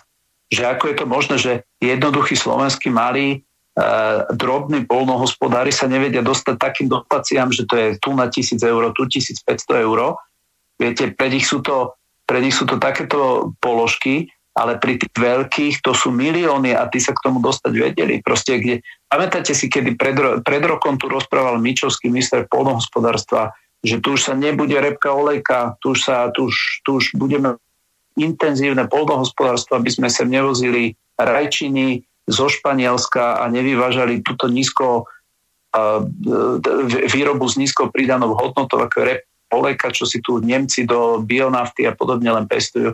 Nič sa nezmenilo. Nič sa nezmenilo. Tam boli isté termíny, ktoré mali dodržiať, teda keď chcel vyhlásiť tú vojnu tým agrobárodom. Zrazu ich nestihol. Proste a takto to tu vyzerá. Keď sa pýtali premiéra, čo hovorí na to, čo sa v tom polnohospodárstve deje, tak viete, čo on povedal, že on by potreboval 3 dní na to, aby do toho prenikol a že on tie 3 dní nemal, lebo sa vedel len korone. Takže, takže toto je, mohol by som keby, keby som chcel byť, ak by som povedal, sebecko-opozičný, tak by povedal, že nech si to vypijú do dna, len uh, takto tomu proste stavať nedá. Tu jednoducho budú nezvratné škody. Nezvratné škody. Ja poviem iba jednu vec, čo sa všetci chvália, že vybavili v Európskej únii 27 miliard, ktoré prídu z Európskej únie. To všade počúvate, že, že konečne príde taký peňazí, že to sme nikdy ešte nevideli. Tak prosím pekne, výška dlhu, ktorý narobia a deficitu. Inak povedané, keby nebol ten deficit, my nepotrebujeme, to sa len vykrie výška toho deficitu, ktorý narobili. Tu nepríde nič k tomu navyše. Takže, mm-hmm. takže toto, je proste, toto je proste realita. Eh, žiaľ, tá pozícia nás ako, ako ľudí v opozícii je, aká je, že majú ústavnú väčšinu a môžu, môžu si odhlasovať, čo chcú, ale na druhej strane na druhej strane veľa vecí už tým, že opozícia proste kríči, tak veľa vecí, aj keď dali návrhy, tak nakoniec z nich odskočili a nepresadili ich. To je, to je proste, to je, to je realita a dnes e, je, že nie sú takí, keď to tak poviem, bohorovne, ako boli na začiatku. Možno sú arogantnejší, lebo to je taká reakcia niekedy na, na to, že keď proste vidíte, že nespokojnosť extrémne narastá a tá, extrém, tá, tá, ex, na nespokojnosť narastá na Slovensku. To proste vidieť aj v tých uliciach. To, my sme sa dostali do éry, kedy e, proste ľudia pri obede, pri večeri zrazu riešia politiku, riešia Matoviča, riešia veci, ktoré mali sme éru, kedy ľudí politika na Slovensku nezaujímala. A ja myslím, že, že to, čo každý chce, aby mali ľudia pocit, že tie rozhodnutia, ktoré sa na Slovensku orgánmi príjmajú, že majú zmysel, že vedú k nejakému dobrému výsledku, aj keď nemusia byť vždy populárne, ale práve, práve toto začne proste chýbať. Ľudia prestávajú veriť v to, že ten štát dokáže za nich proste bojovať. Ja som bol včera v na teatri a ja som žasol za ľahko, tam jeden diskutujúci hovoril, že že veď zavrime už od piatku celé Slovensko. Veď čo, veď to už je iba pár dní do Vianoc.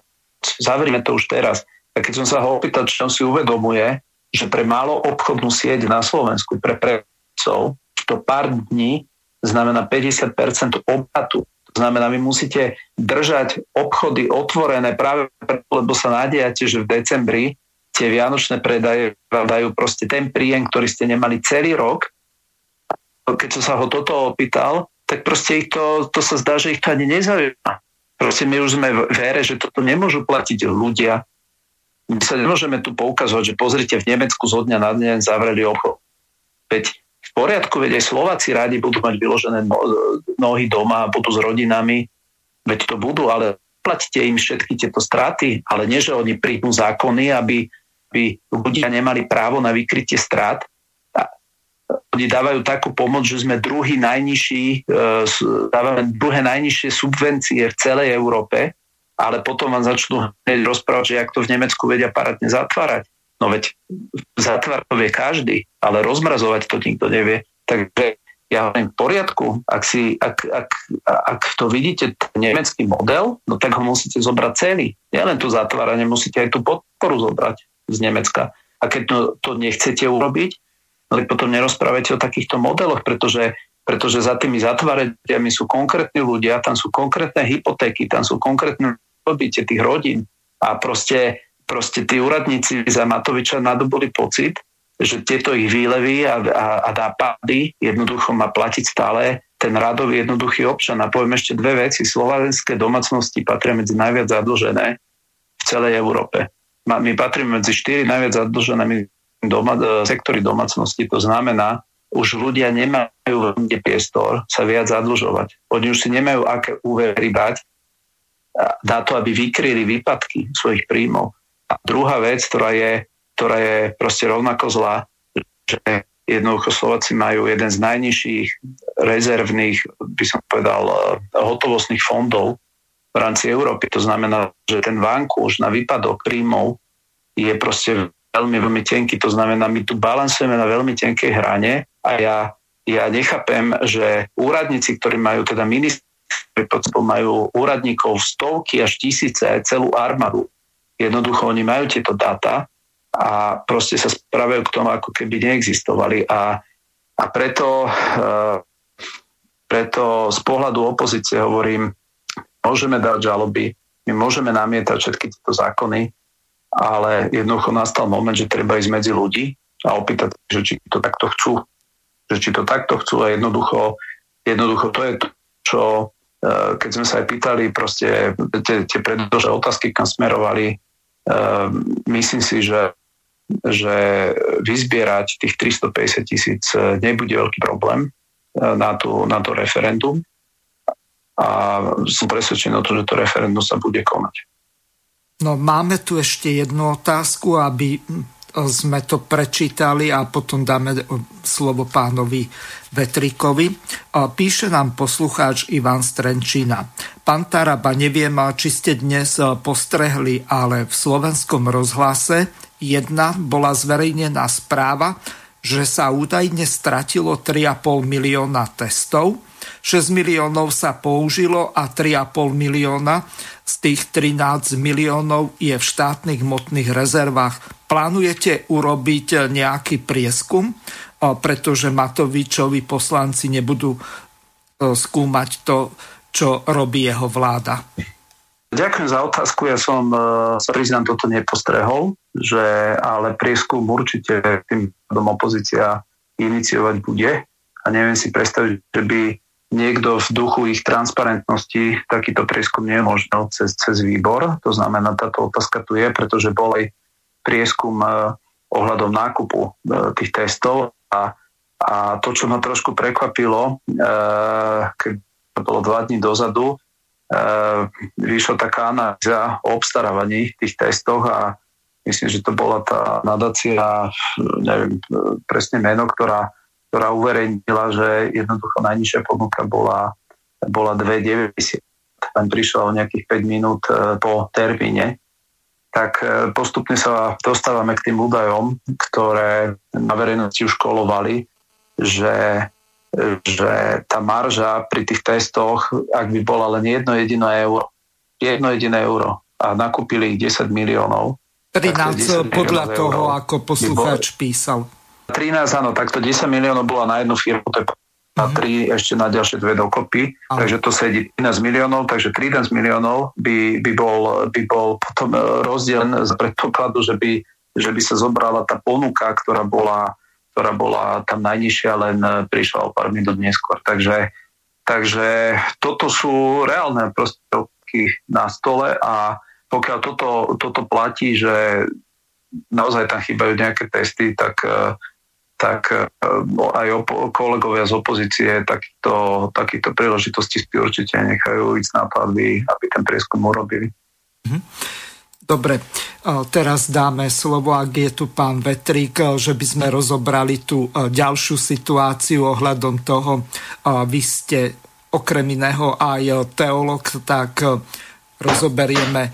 Tie veci súvisiace s týmito dianiami nielen v katolíckej cirkvi v Nepredpokladám, že by ste nejakým spôsobom vystupovali proti konferencii biskupov Slovenska, ale e, čo sme v úvode relácie prehrali to e, video z televízie Lux, kde hovoril Jozef e, Glasa. Glasa, tak to je alarmujúce a poburujúce pre takmer všetkých veriacich na Slovensku. Nech sa páči.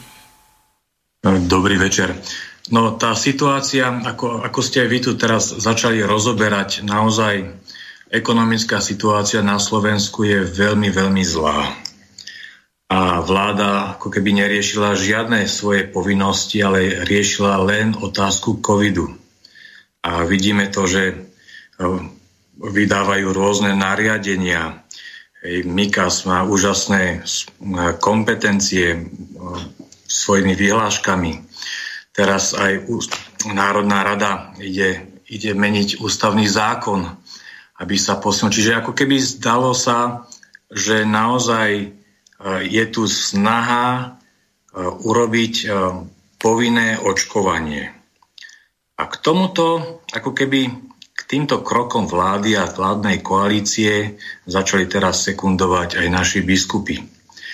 Uh, najskôr tam bolo vyjadrenie toho pána Glasu v televízii Lux, kde, kde povedal, že tá vakcína to je ako keby nový mesiaš. To je niečo také, čo tu bolo ako pred 2000 rokmi. To je výslovne pomaly rúhanie, mnohí veriaci sa výslovne tým pohoršili. A on v tomto svojom vyjadrení tiež hovorí, že, že áno, veriaci sa majú zaočkovať je to bezpečné. Proste a, e, k tomuto vyjadreniu potom sa pridalo aj vyjadrenie profesora morálnej teológie, alebo on má vlastne len doktorát z morálnej teológie, a pán Viglaš, a, ktorý takisto hovorí, že táto vakcína, ktorá má prichádzať od Pfizeru a tak ďalej, je bezpečná a veriaci by sa mali zaočkovať. No a, a na tieto dve vyjadrenia napísali potom vyjadrenie, stanovisko naši biskupy pod hlavičkou konferencie biskupov Slovenska. A to už má ďaleko vážnejšiu výpovednú hodnotu a má vyšší aj morálny kredit. Lenže preto vlastne my sme dali dokopy občianské združenie Nazvali sme ho akože slovenskí katolíci. A s tým, že chceme naozaj, nechceme ostať len tak pozerať nečine, že čo sa vlastne, akým spôsobom pretláča na, tu, na našom Slovensku, našom milom Slovensku, ako sa títo naši ľudia, veriaci ľudia, a, a, ako sú manipulovaní, ako sú tlačení do toho, že no, kto sa nenechá zaočkovať, dokonca, že pácha hriech. A, tak preto sme vlastne dva dní po vyhlásení toho, tej konferencie biskupov napísali stanovisko pod hlavičkou tohto nášho združenia a snažili sme sa tomto stanovisku predovšetkým poukázať na tri body. Prvý bod bol, že v podstate vyjadrujeme veľký nesúhlas s tým, že máme ako si slepo, ako veriaci my, veriaci ľudia, slepo, bezvýhradne dôverovať nejakým vedeckým týmom a farmaceutickým firmám. Na, keď, keď bolo k týmto témam aj nejaká debata, nejaké články napríklad na hlavných správach, tak, tak profesor Glasa bol tam znázornený s veľkým banerom a za ním proste logo Pfizer. Tak akože tu niekto je slepý alebo hluchý a nevidí a nevidí súvislosti, že my máme bezvýhradne dôverovať vedeckým týmom a farmaceutickým firmám a tieto, tieto firmy vôbec nechcú prevziať zodpovednosť za to, čo sa vlastne udeje následne po použití vakcíny. Takže to je prvá takáto vec. Druhá, ak ste si všimli, tak v tom liste bolo vyjadrené to, že, že máme sa zaočkovať a povinne zaočkovať v záujme spoločného dobra. Dlho, dlho sa o spoločnom dobre vôbec ani nerozprávalo na svojej spoločnosti. Keď podrete aj tú politiku, tak každý, každá politická strana si tam hľadila svoje vlastné záujmy. Po terminus techniku spoločné dobro tu dlho, dlhé roky absentoval. A, zvlá, a keď my sme to začali trošku používať aj v našich stanovách ako stranických, sme to dali, že naozaj našim cieľom je e, rozvoj a rast človeka a potom spoločné dobro. Lenže keď e, začala KBS operovať týmto spoločným dobrom, tak začala využívať a začala tlačiť ľudí, že áno, v záujme spoločného dobra sa musíte vy všetci nejakým spôsobom povinne zaočkovať. A ten rozdiel, ten, to, také, to, to, to tenké rozhranie, že kedy, kedy je to spoločné dobro už nepriateľné a, a ne, neakceptovateľné, tak je ten, že žiaden človek nemôže, žiadnemu človekovi nemôže byť uh, uskutočnená nejaká újma na živote, na zdraví, len prospech záujmu nejakého spoločného dobra. Hej, čiže, lebo ináč, ináč potom, ak by to takýmto spôsobom bolo, že ten človek môže akože bude riskovať zdravie, nedaj Bože aj život, tak to, je, to, je, to sú naozaj, to, sú, no, to je totalitný systém, aký sa realizoval v 30. rokoch, 40. rokoch, ako bol nacizmus, komunizmus.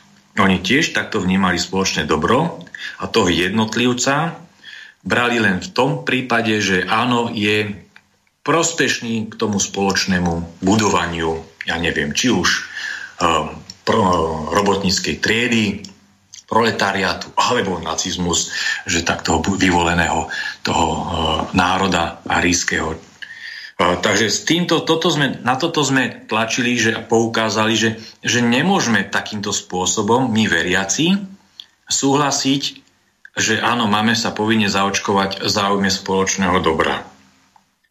No a ďalšia, posledná taká vec, ktorú sme tak jemne e, naznačili, e, je to tiež už v plno médiách e, zmienka o tom, že ako vlastne tá vakcína bola pripravená. Že, a tam bolo týmito pánmi, aj pánom Glasom, aj pánom Vyglášom hovorené, že tak v podstate a my sme sa ani moc nestarali, že tá, ako, ako to veci tú vakcínu pripravili, ale proste, aby sme tú vakcínu zobrali, aby sme sa snažili tú vakcínu využiť a, a prospech zdravia a tak ďalej. Lenže naozaj a, tu je vec taká, že aby bol nejaký ten čin morálny, je to znamená, ten od samého začiatku to musí byť a, morálne čisté. Tam nemôžeme v tomto, a, nemôžeme súhlasiť s takou situáciou, že uh, treba, ja neviem, to dieťa zabijeme a z toho dieťaťa proste dokážeme abstrahovať nejaké tkanivá a na týchto tkanivách my začneme vyrábať nejaké tie vakcíny. A dokonca, keď, si to, keď si to zoberiete, že tieto, takéto, tieto tkanivá hej, sa tak odoberali v 60. a 70. rokoch, tak tá situácia bola taká, že, že, to, že to neboli spo, že spontánne potraty, že oni to nerobili zo spontánnych potratov. Hej, lebo, lebo po spontánnom potrate to, tie tkanivá tie tkaniva už prestanú byť zaujímavé, už nie sú živé. Hej. To znamená, že tam to bola naozaj naplánovaná štruktúra. To znamená, že oni si uh, uh, vy, vyhliadli naozaj napríklad tú mamičku, ktorá chcela potratiť, boli pripravené veci, boli pripravené, že naozaj potom z toho tkaniva toho potrateného dieťaťa zoberú nejaké tie tkanivá a, a tieto tkanivá potom transportovali do laboratórií, no to je naozaj, to je ako logisticky zložitý proces. To není tak, že no dobre, niekto zomrie a tak teraz už uh, dokážeme naozaj využiť nejaké tie jeho orgány a tak ďalej. morálka pripúšťa. Hej? Keď už niekto zomrie, tak z tohoto človeka ešte, ak je možné zobrať niečo a využiť prospech druhého človeka. Ale nepripúšťa, že úmyselne, hej, inten, uh, že tam je tá intencia, ten úmysel, že naozaj zoberieme niekomu život len preto, aby sme dokázali potom zachraňovať životy tých druhých ľudí. Takže toto je, toto je tá, ten najväčší, ten, ten obludný problém, ktorý, ktorý tu je aj pre nás, veriacich ľudí, aj katolíkov, že to je neprípustné, aby sme takýmto spôsobom a, spôsobovali a súhlasili v podstate s abortami. To je taká tichá, podprahová legalizácia abortov. A v tom liste vlastne sme aj chceli poukázať, a aj sme poukázali na tú vec, že miesto toho, aby, aby biskupy aj poukázali na tú situáciu, ktorej sa my nachádzame, hej, že ľudia napríklad tými lockdownami prišli o, o, o príjmy, vedia splácať hypotéky. Chorí ľudia sa nevedia dostať na lekárske vyšetrenia. Je, že naše zdravé deti nemôžu chodiť do škôl a to distančné vzdelávanie je nedostatočné. Dokon, napríklad ďalšia vec, ľudia, ktorí zomierajú v nemocniciach, no, no e, kňazí sa ku ním nedostanú. A z tej pozície väčšnosti to sú naozaj vážne, vážne škody a vážne zlyhania a, a o tomto sa vôbec nerozpráva. A potom ďalšia vec je, že naozaj takáto situácia vytvára, že mnohí ľudia sa dostávajú do, tých exist, do existenčnej situácie, do existenčnej chudoby a, a potom tie zúfalé časy vedú tých ľudí k zúfalým činom. Bola v novembri novena v Trnave, v Trnavskej pane Mári, tak otec biskup Orož hovoril, že každý, každý týždeň skončí na kolaniciach 8 ľudí. Kto si nikto neuvedomuje túto situáciu? Takže ako, ako veriaci ľudia, my katolíci, tak sme považovali ako za potrebné sa e, vyjadriť aj k týmto veciam, takému neprimeranému tlaku, ktorý aj zaznieva nielen zo strany vládnej koalície, aby sme sa všetci dali zaočkovať, ale Zdalo sa nám, že je to aj neprimerané tlačenie zo strany aj konferencie biskupov a na tých veriacich, aby, aby naozaj prijali očkovanie. A ďalšia vec, keď to zoberieme ešte z takého hľadiska, že tie farmaceutické firmy sa a, nechcú prihlásiť, nechcú sa prihlásiť k zodpovednosti za tie škody.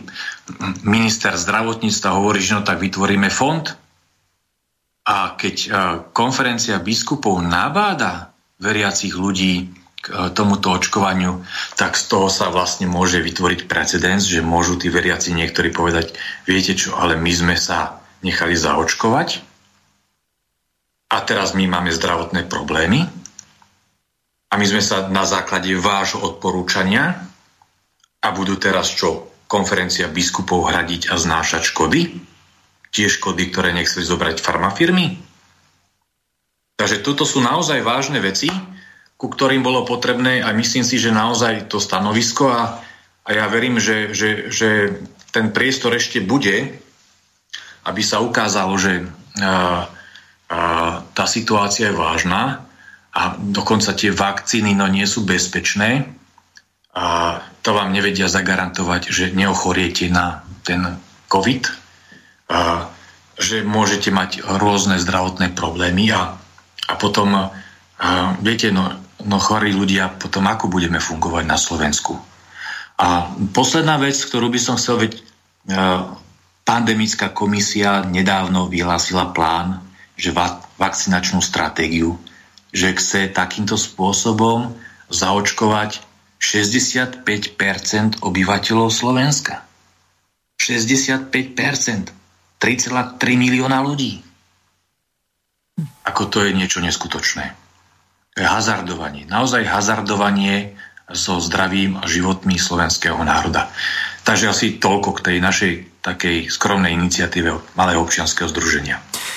Ešte sa vás spýtam na niektoré veci, kde si túto vašu výzvu alebo stiažnosť môžu naši čitatelia alebo poslucháči pozrieť a takisto na koho všetkého ste sa obrátili a aké čakáte od toho výsledky? My sme túto, túto výzvu priamo adresovali, najskôr sme ju poslali na štatutárom konferencie biskupov, čiže predseda konferencie biskupov Podpredseda predseda je arcibiskup Zvolenský, bratislavský metropolita. Podpredseda je Košický biskup, arcibiskup Bober, potom sekretár. Čiže dali sme, poslali sme to na konferenciu biskupov Slovenska. A zároveň sme to ako vo forme otvoreného listu dali, dali sme to aj na hlavných správach, dali sme to aj na Facebook, a dali sme to na, na portál Svetlo sveta. Čiže urobili sme, urobili sme, použili sme predovšetkým tieto kanály.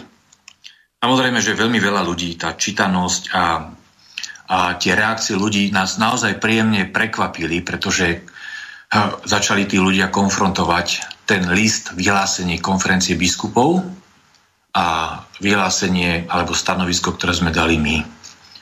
A Takže na, obrátilo sa na nás naozaj s takým veľmi pozitívnym spôsobom veľmi veľa ľudí, že desiatky a stovky ľudí. Viem, že, že sa to neskutočne šírilo po Slovensku, že tie ľudia preposielali tieto veci. No a, no a samozrejme, že nechceme to nechať takýmto spôsobom, len tak. Hej, že samozrejme, že chceme, chceme, chceme sa k tomu a, adekvátnejšie vyjadriť. Poviem ešte pri tom koncipovaní toho listu, hej, tam, sme, tam, tam sa napríklad podpísala, dali sme to ako traja štatutári Združenia slovenskí katolíci. Ja som tam pani profesorka Hrehová. Pani profesorka Hrehová, Hrehová je, je naozaj je morálny teológ, profesorka morálnej teológie. Na Slovensku tohoto času, v tomto čase, Máme len dvoch profesorov morálnej teológie. Nie vyššej vedeckej akademickej hodnosti ďalších ľudí, jedine dvaja ľudia. A to je jeden pán Chutný, ktorý od Nitry, už je tiež na dôchodku, a pani profesorka Hrehová. Čiže ona ako profesorka má ďaleko väčšiu morálnu kredibilitu ako nejaký pán Vyglaš alebo pán Glasa ktorí nemajú doktorát z morálnej teológie. Pani profesorka Hrehová má doktorát z morálnej teológie z Bríme, z Papeskej univerzity, Gregorovej univerzity. Dokonca, keď ona končila doktorát tak, a obhájila doktorát, a, tak a, keď sa to dozvedel pápež Jan Pavol II, tak poslal, tak nakázal svojmu tajomníkovi e, Zvyšovi, terajšiemu kardinálovi, krakovskému kardinálovi, aby ju, na, aby ju zavolal, že nasledujúci deň na Svetu Omšu, že by jej rád zagratuloval. Že Jan Pavol II takýmto spôsobom gratuloval k obhájeniu doktorátu pani profesorky Hrehovej. Ona dostala profesúru v Olomovci, a, a menoval ju za profesorku prez, český prezident Václav Koros. Čiže nie e, vyššej morálnej autority, čo sa týka vedeckosti, ako je pani profesorka Hrehová. A aby, aby, aby, ste, aby, aby možno poslucháči, aby, aby bolo tak ešte hm, zjavnejšie v tom, že, že čo to znamená, že mať doktora z Gregorovej univerzity, to nie sú doktoráty, ako, ako sú tu teraz, ako je to v našom školstve. Čo je plagiátory na odpisovanie pri diplomovkách. Proste na Gregorovej univerzite k doktorátu vôbec nie ste pripustení, kým a pokiaľ, pokiaľ neabsolvujete tie nižšie uh, štúdia, treba z licenciát, hej, akože s vynikajúcim prospechom.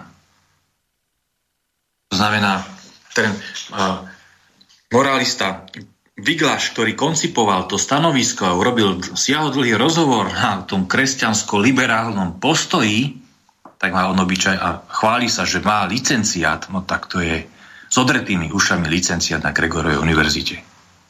Pani profesorka Hrehová má doktorát. takže v podstate tu sú, tu, keby, sme, keby sme to napísali len my, hej, dajme tomu, ja mám teologické vzdelanie, áno, a potom uh, v našom združení aj Marian Tkáč, ktorý, ktorý má skôr to, to, národné cítenie, tak, tak naozaj by nás možno, že len tak utopili. Ale, ale to, že to podpísala a, a, pomo- a sformulovali sme to aj vďaka pani profesorke Hrehovej, tak má to neskutočnú a, vážnosť a, a, a je to dokonca zachytil som aj vyjadrenia takých ľudí, že teraz niektorí veriaci apelujú na tieto kresťanské portály a aj, že vážení, tak, tak pripuste aj túto pani profesorku do debaty. Nenechajte to rozprávať o, o, o očkovaní len týchto dvoch pánov, pána Glasu a pána Vyglaša. Takže tu urobili sme, urobili sme takýto, že, takýto krok, čiže naozaj sme to podložili, toto naše stanovisko aj tými najvyš, najväčšími autoritami z morálnej teológie, ktoré tu na Slovensku máme. No a samozrejme, že my chceme, a my, my sme toto občianske združenie založili, dá sa povedať, pred, asi schválili nám ho pred mesiacom. My sme začali asi minulý rok sa stretávať, taká skupina ľudí tu v Bratislave, že chceme niečo robiť, chceme sa angažovať, nechceme ostať bokom. No ale pred, eh, pred dvoma mesiacmi hej, sme to a, podali.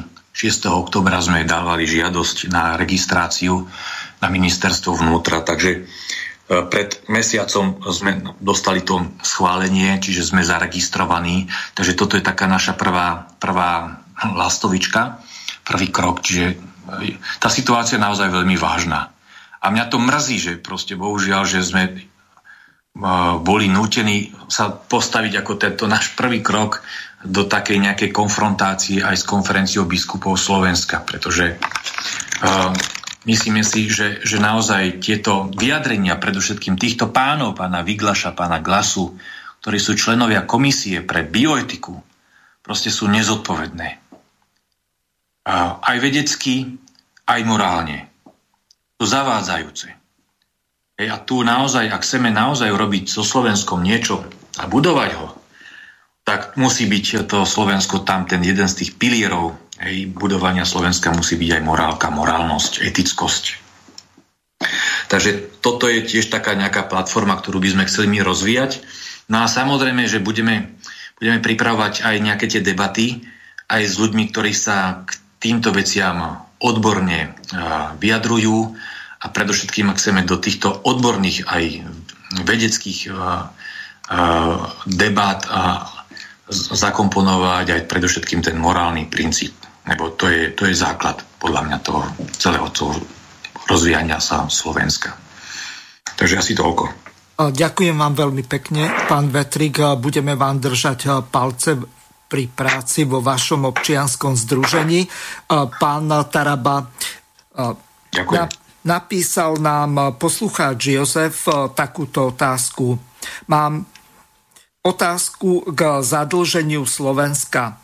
Nie je pravda, že sme pred krízou v roku 2008 mali podobný dlh ako Česi, 28, pardon, 29% k HDP a po rokoch vlády Smeru to bolo u nás v roku 2019 pred koronou 48% a Česi mali iba 30%. Čiže e, Česi majú v porovnaní so Slovenskom podstatne väčší vankuš na financovanie krízy na rozdiel od nás.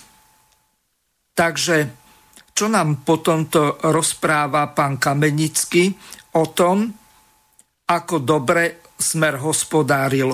Takže Neviem, môžete sa k tomuto vyjadriť. Asi sa nebudete chcieť. Ja sa rád vyjadrím. Pos- mhm. Ja sa rád vyjadrím, áno, pán poslucháč má pravdu, že Česká republika oveľa, oveľa viac znížila svoje zadlženie v čase tzv. dobrých rokov, lebo naozaj uplynulé 10 ročí bolo na príjmy štátu extrémne dobre a spôsobené to bolo primárne jednoducho tlačením tých si ľudia uvedomili za uplynulých 10 rokov zvýšila tá zásoba e, peňazí v obehu skoro 15. Takže peniaze hľadali svoje uplatnenie a myslím tohoto pumpovania natlačených peňazí v jednoduchosti bola to, ja vám poviem taký príklad. Predstavte si, že v meste máte cirkus a pri tom cirkuse je nejaká malá hodogáreň, kde sa predávajú teda nejaké pečiva.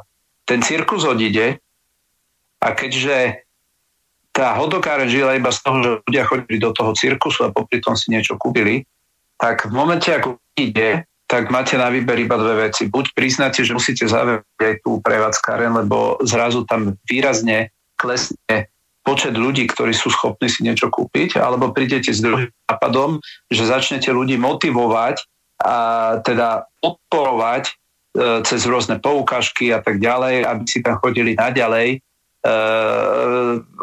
tie hodnoty. No a v roku 2008 sa rozhodla Európska únia pre tú druhú formu, že E, rozhodla sa strašne nízko umelo držať úrokové miery na skoro nule alebo na nule a spôsobila tým to, že pre banky bolo, bolo zaujímavé financovať aj projekty, ktoré e, im dávali 1% zisk napríklad. Znamená, ak nejaká fabrika musela 1% zisk im zaplatiť, tak jej stačilo robiť s maržou niečo na 1%, povedzme 2%. Kdežto keby boli norm, normálne úrokové miery, ktoré za posledných 50 rokov sa pohybovali približne v priemere na 6, no, na 6% úrovni, tak všetky tieto zlé investície by museli ísť do krachu a tie peniaze by si hľadali miesto, uplatnenie v nejakých projektoch, ktoré boli rentabilnejšie. No a my dnes v Európe sa nachádzame v tej rovine, že my financujeme projekty, ktoré sú neudržateľné pri normálnej ekonomickej situácii. No a preto hovorí sa, že tých 10 rokov veľmi e, prospešných, pretože sa financovalo vlastne všetko a tým pádom sa držala vysoká zamestnanosť a pri živote sa držali aj fabriky, ktoré same o sebe sú neživoschopné. Si predstavte, že dnes, ak, sa odhaduje 25%, čo máte skoro jedna štvrtina všetkých fabrik e, na západe, nie je ani schopná platiť uh, svoje úvery a napriek tomu sú financované. No oni sú financované preto, lebo sa držia, držia veľmi nízko tie úrokové miery. Takže, takže posluchač má pravdu. Slovensko, Slovensko nevyužilo toto obdobie na veľmi výraznejšie zníženie svojho dlhu. Uh, dnes je peniaze áno, vo veľkej miere aj, v miere aj chyb. Ale to neospravedlňuje, to neospravedlňuje to, ako sme sa zadlžili my o ďalších 24 miliard eur. To neospravedlňuje, pretože, pretože ja vám zase poviem argumentáciu e, vlastne smeru, že, že argumentovať nejakou pajzou sa nedá, pretože, pretože oni mohli znížiť deficity napríklad tým, že by výrazne oni zadlžili Slovensko. Hej? Pretože treba povedať, že klesalo to zadlženie v uplynulých rokoch, aj keď samozrejme to bolo všetké makroekonomické triky, ale jednoducho 40, proste povedzme 5% v priemere, kedy, kedy sa to držalo, to je trvalo udržateľné, lenže nám teraz vyletí zadlženie na skoro 70%. A maastrichtské kritéria, e, pri ktorých sme príjmali euro, nás zastavili udržať vlastne zadlženosť na 60%, tak to znamená, že keď tieto pravidlá končia, preto vláda je nútená teraz zrušiť ústavným zákonom e, e, úverovú brzdu, lebo nevedia zostaviť štátny rozpočet, ktorý by mal byť podľa týchto čísiel vyrovnaný a nemôže byť vyrovnaný. Takže, takže toto sa udeje v najbližšom období. Podľa mňa ešte do konca roka, alebo na neskôr v januári, že jednoducho zrušia tento limit, čo spôsobí to, že sa dostaneme proste na trajektóriu veľmi hazardného financovania Slovenska. Mm-hmm.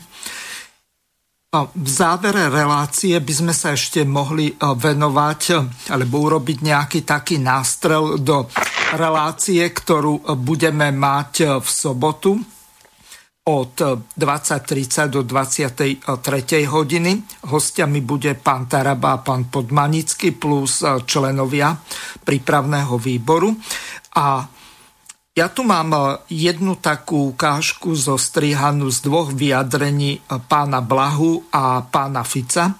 Do tej relácie som pozýval aj pána Blahu. Nakoniec e, videli ste, poslal som vám, že čo mi napísal, že už z tejto strany roka do Vianoc už nechce chodiť do relácie. Je to jeho slobodné rozhodnutie. Nakoniec potvrdil účasť v ďalších reláciách v novom roku, takže všetko je e, tak, ako má byť a samozrejme každý má slobodné rozhodnutie, e, či v dané pozvanie príjme alebo odmietne. Takže teraz si vypočujeme pána Blahu, kde hovorí len o jednej otázke, čo ma dosť prekvapilo, lebo túto tému by sme chceli s ním prediskutovať. Čiže možno, že by bolo ideálne spraviť iba jednu, maximálne nejaké dve mm. a už pri tých dvoch sa určite pohádame, ktorá má byť tá druhá. Tak Čiže jednu. radšej jednu.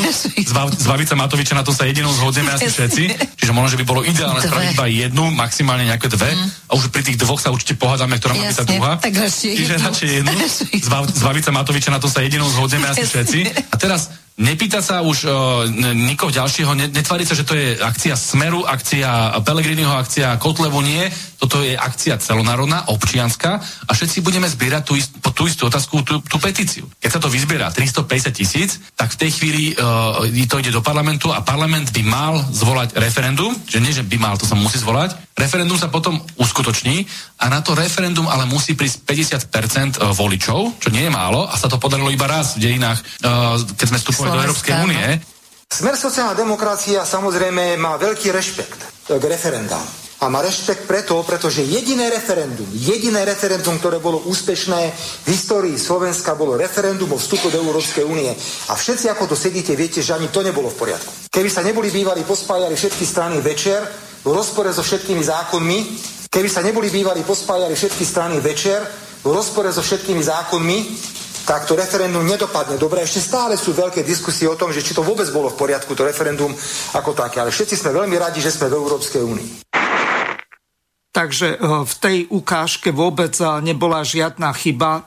Ja som ako notabene položil e, dôraz na tie jednotlivé časti, ktoré som zduplikoval, čiže tam sme si vypočuli to, že treba len jednu otázku a toto asi bude zásadný problém.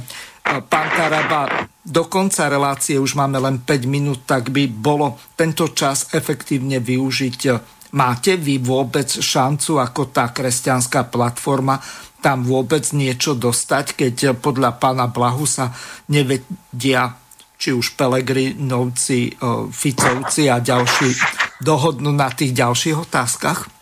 To som transparentne povedal, ja som sedel aj s pánom Ficom, sedel som aj s Pelegrinim a to, čo som ja povedal, že považoval by som za veľmi nešťastné, keby to referendum bolo iba o jednej otázke vypustiť za predčasné voľby. Proste to je, to je otázka, ktorá z môjho pohľadu je nedostatočná na to, aby tam došlo 50% ľudí a ani to úplne nerieši to, kde je dnes na Slovensku problém, pretože, pretože problém je tej že Slovensko sa akutne dostáva na inú trajektóriu, kde ešte bolo pred rokom. A to v oblasti občianských práv, slobod. My vidíme, že tu ráno sa niekto zobudí a večer tu platia ústavné zákony úplne iné. A my, ak mne, mne, mne netrha žili, že či je alebo není uh, smer a neviem kto pri moci. To, to, to, ja zo svojho pohľadu, toto nie je to, čo ja teraz riešim. Ja riešim to, že mne že na Slovensku sa príjmajú ústavné zákony, ktoré pošťapávajú uh, demokraciu a ktoré vytvárajú predpoklad, že tu dojde k rozkladu demokratického zriadenia. A poviem teraz jeden príklad. Uh, ak sa rozhodne podľa zákona, ktorý platí ale od roku 2007, to znamená, že ho prijali smeráci ešte, o tom, ktorý vyzbrojil týmito neskutočnými priam diktatorskými právomocami Mikasa, ak tento za, na základe tohoto zákona sa jedného dňa Mikas rozhodne na, naordinovať očkovanie, povinné očkovanie všetkým alebo akýkoľvek zákon, tak jednoducho stane sa to zákonom. A ja toto hovorím, že treba riešiť a pokiaľ, pokiaľ som správne pochopil tú našu debatu, ktorú sme mali, tak e, napríklad toto je otázka, pri ktorej sa e, zhodol aj pán Fico a pokiaľ som teda povedať, tak, tak mi to povedal aj pán Pelegrini, že v tomto prienik vidia. Takže ja, ja si myslím, že ak to má byť referendum jednej otázke, tak ja nespochybňujem, že, tie, že tá petícia úspešná zmysle to, toho, že referendum zvolené bude, tak bude, ale ja si nemyslím, že to referendum potom úspešné bude. A poviem vám, že, eh, že toto je napríklad pre mňa veľmi zásadná vec, čo som spomenul, pretože ten zákon o Mikasovi v roku 2007, to znamená tie diktatorské právomoci mu dali ešte za smeru. Hej, oni ich dneska len do, do, dali do dokonalosti. A ja hovorím úplne transparentne, ja bojujem za tieto veci pre ľudí, pretože ja túto vidím e, najzraniteľnejšie teraz miesto. To, že ľudia popri tom e, sa vyjadra otázke predčasných volieb, no tak na to majú úplne, myslím si, legitímne právo, keď vidia ten chaos, ktorý na Slovensku je. Ale zo svojho pohľadu, a myslím si, že hovorím aj za veľa iných ľudí, vrátane možno, ak si dovolím povedať vás, to referendum musí byť o viacerých otázkach pretože to referendum je de facto o charaktere štátu. Tento referendum nemôže byť o tom, že, že teraz to trošku nadnesiem, že sa nepačí, že Matovič je pri moci. Hej, to, keď tá otázka by mala vyzerať takto, tak myslím si, že poprvé pre súčasť koalíciu bude veľmi jednoduché tých svojich priaznicov odhovoriť, aby na to referendum nešli. No a aj veľa ľudí môžeme potom opravnenú pochybnosť, že vlastne len o čom to je, pretože dnes dnes ľudí naozaj tlačia existenčné otázky. A ja chcem, aby na tie existenčné otázky už to referendum dalo odpoveď, aby dalo odpoveď na to, že či sa tu môžu zatvárať celé sektory hospodárstva na základe toho, že rozhodne jeden človek. Všimnite si, čo sa udialo minulý týždeň, keď mala vláda rozhodnúť o zatvorení ekonomik, e, o, o tom lockdowne, ako toho Anglo používajú, tak báli sa reakcie ľudí, tak viete, čo povedali, že o tom rozhodne Mikas, oni ho majú dnes ako podržtášku že proste oni si z neho robili moc, centrum moci v štáte, na ktorý nikto nemá dosah, to so všetkými následkami, ktoré k tomu patria. A toto sú otázky, ktoré proste mňa trápia, to znamená, e, pán Pelegrini povedal otvorene, na myslím piatok to bolo, že nám ponúkli miesto v petičnom e, výbore, aby sme tam delegovali aj my niekoho.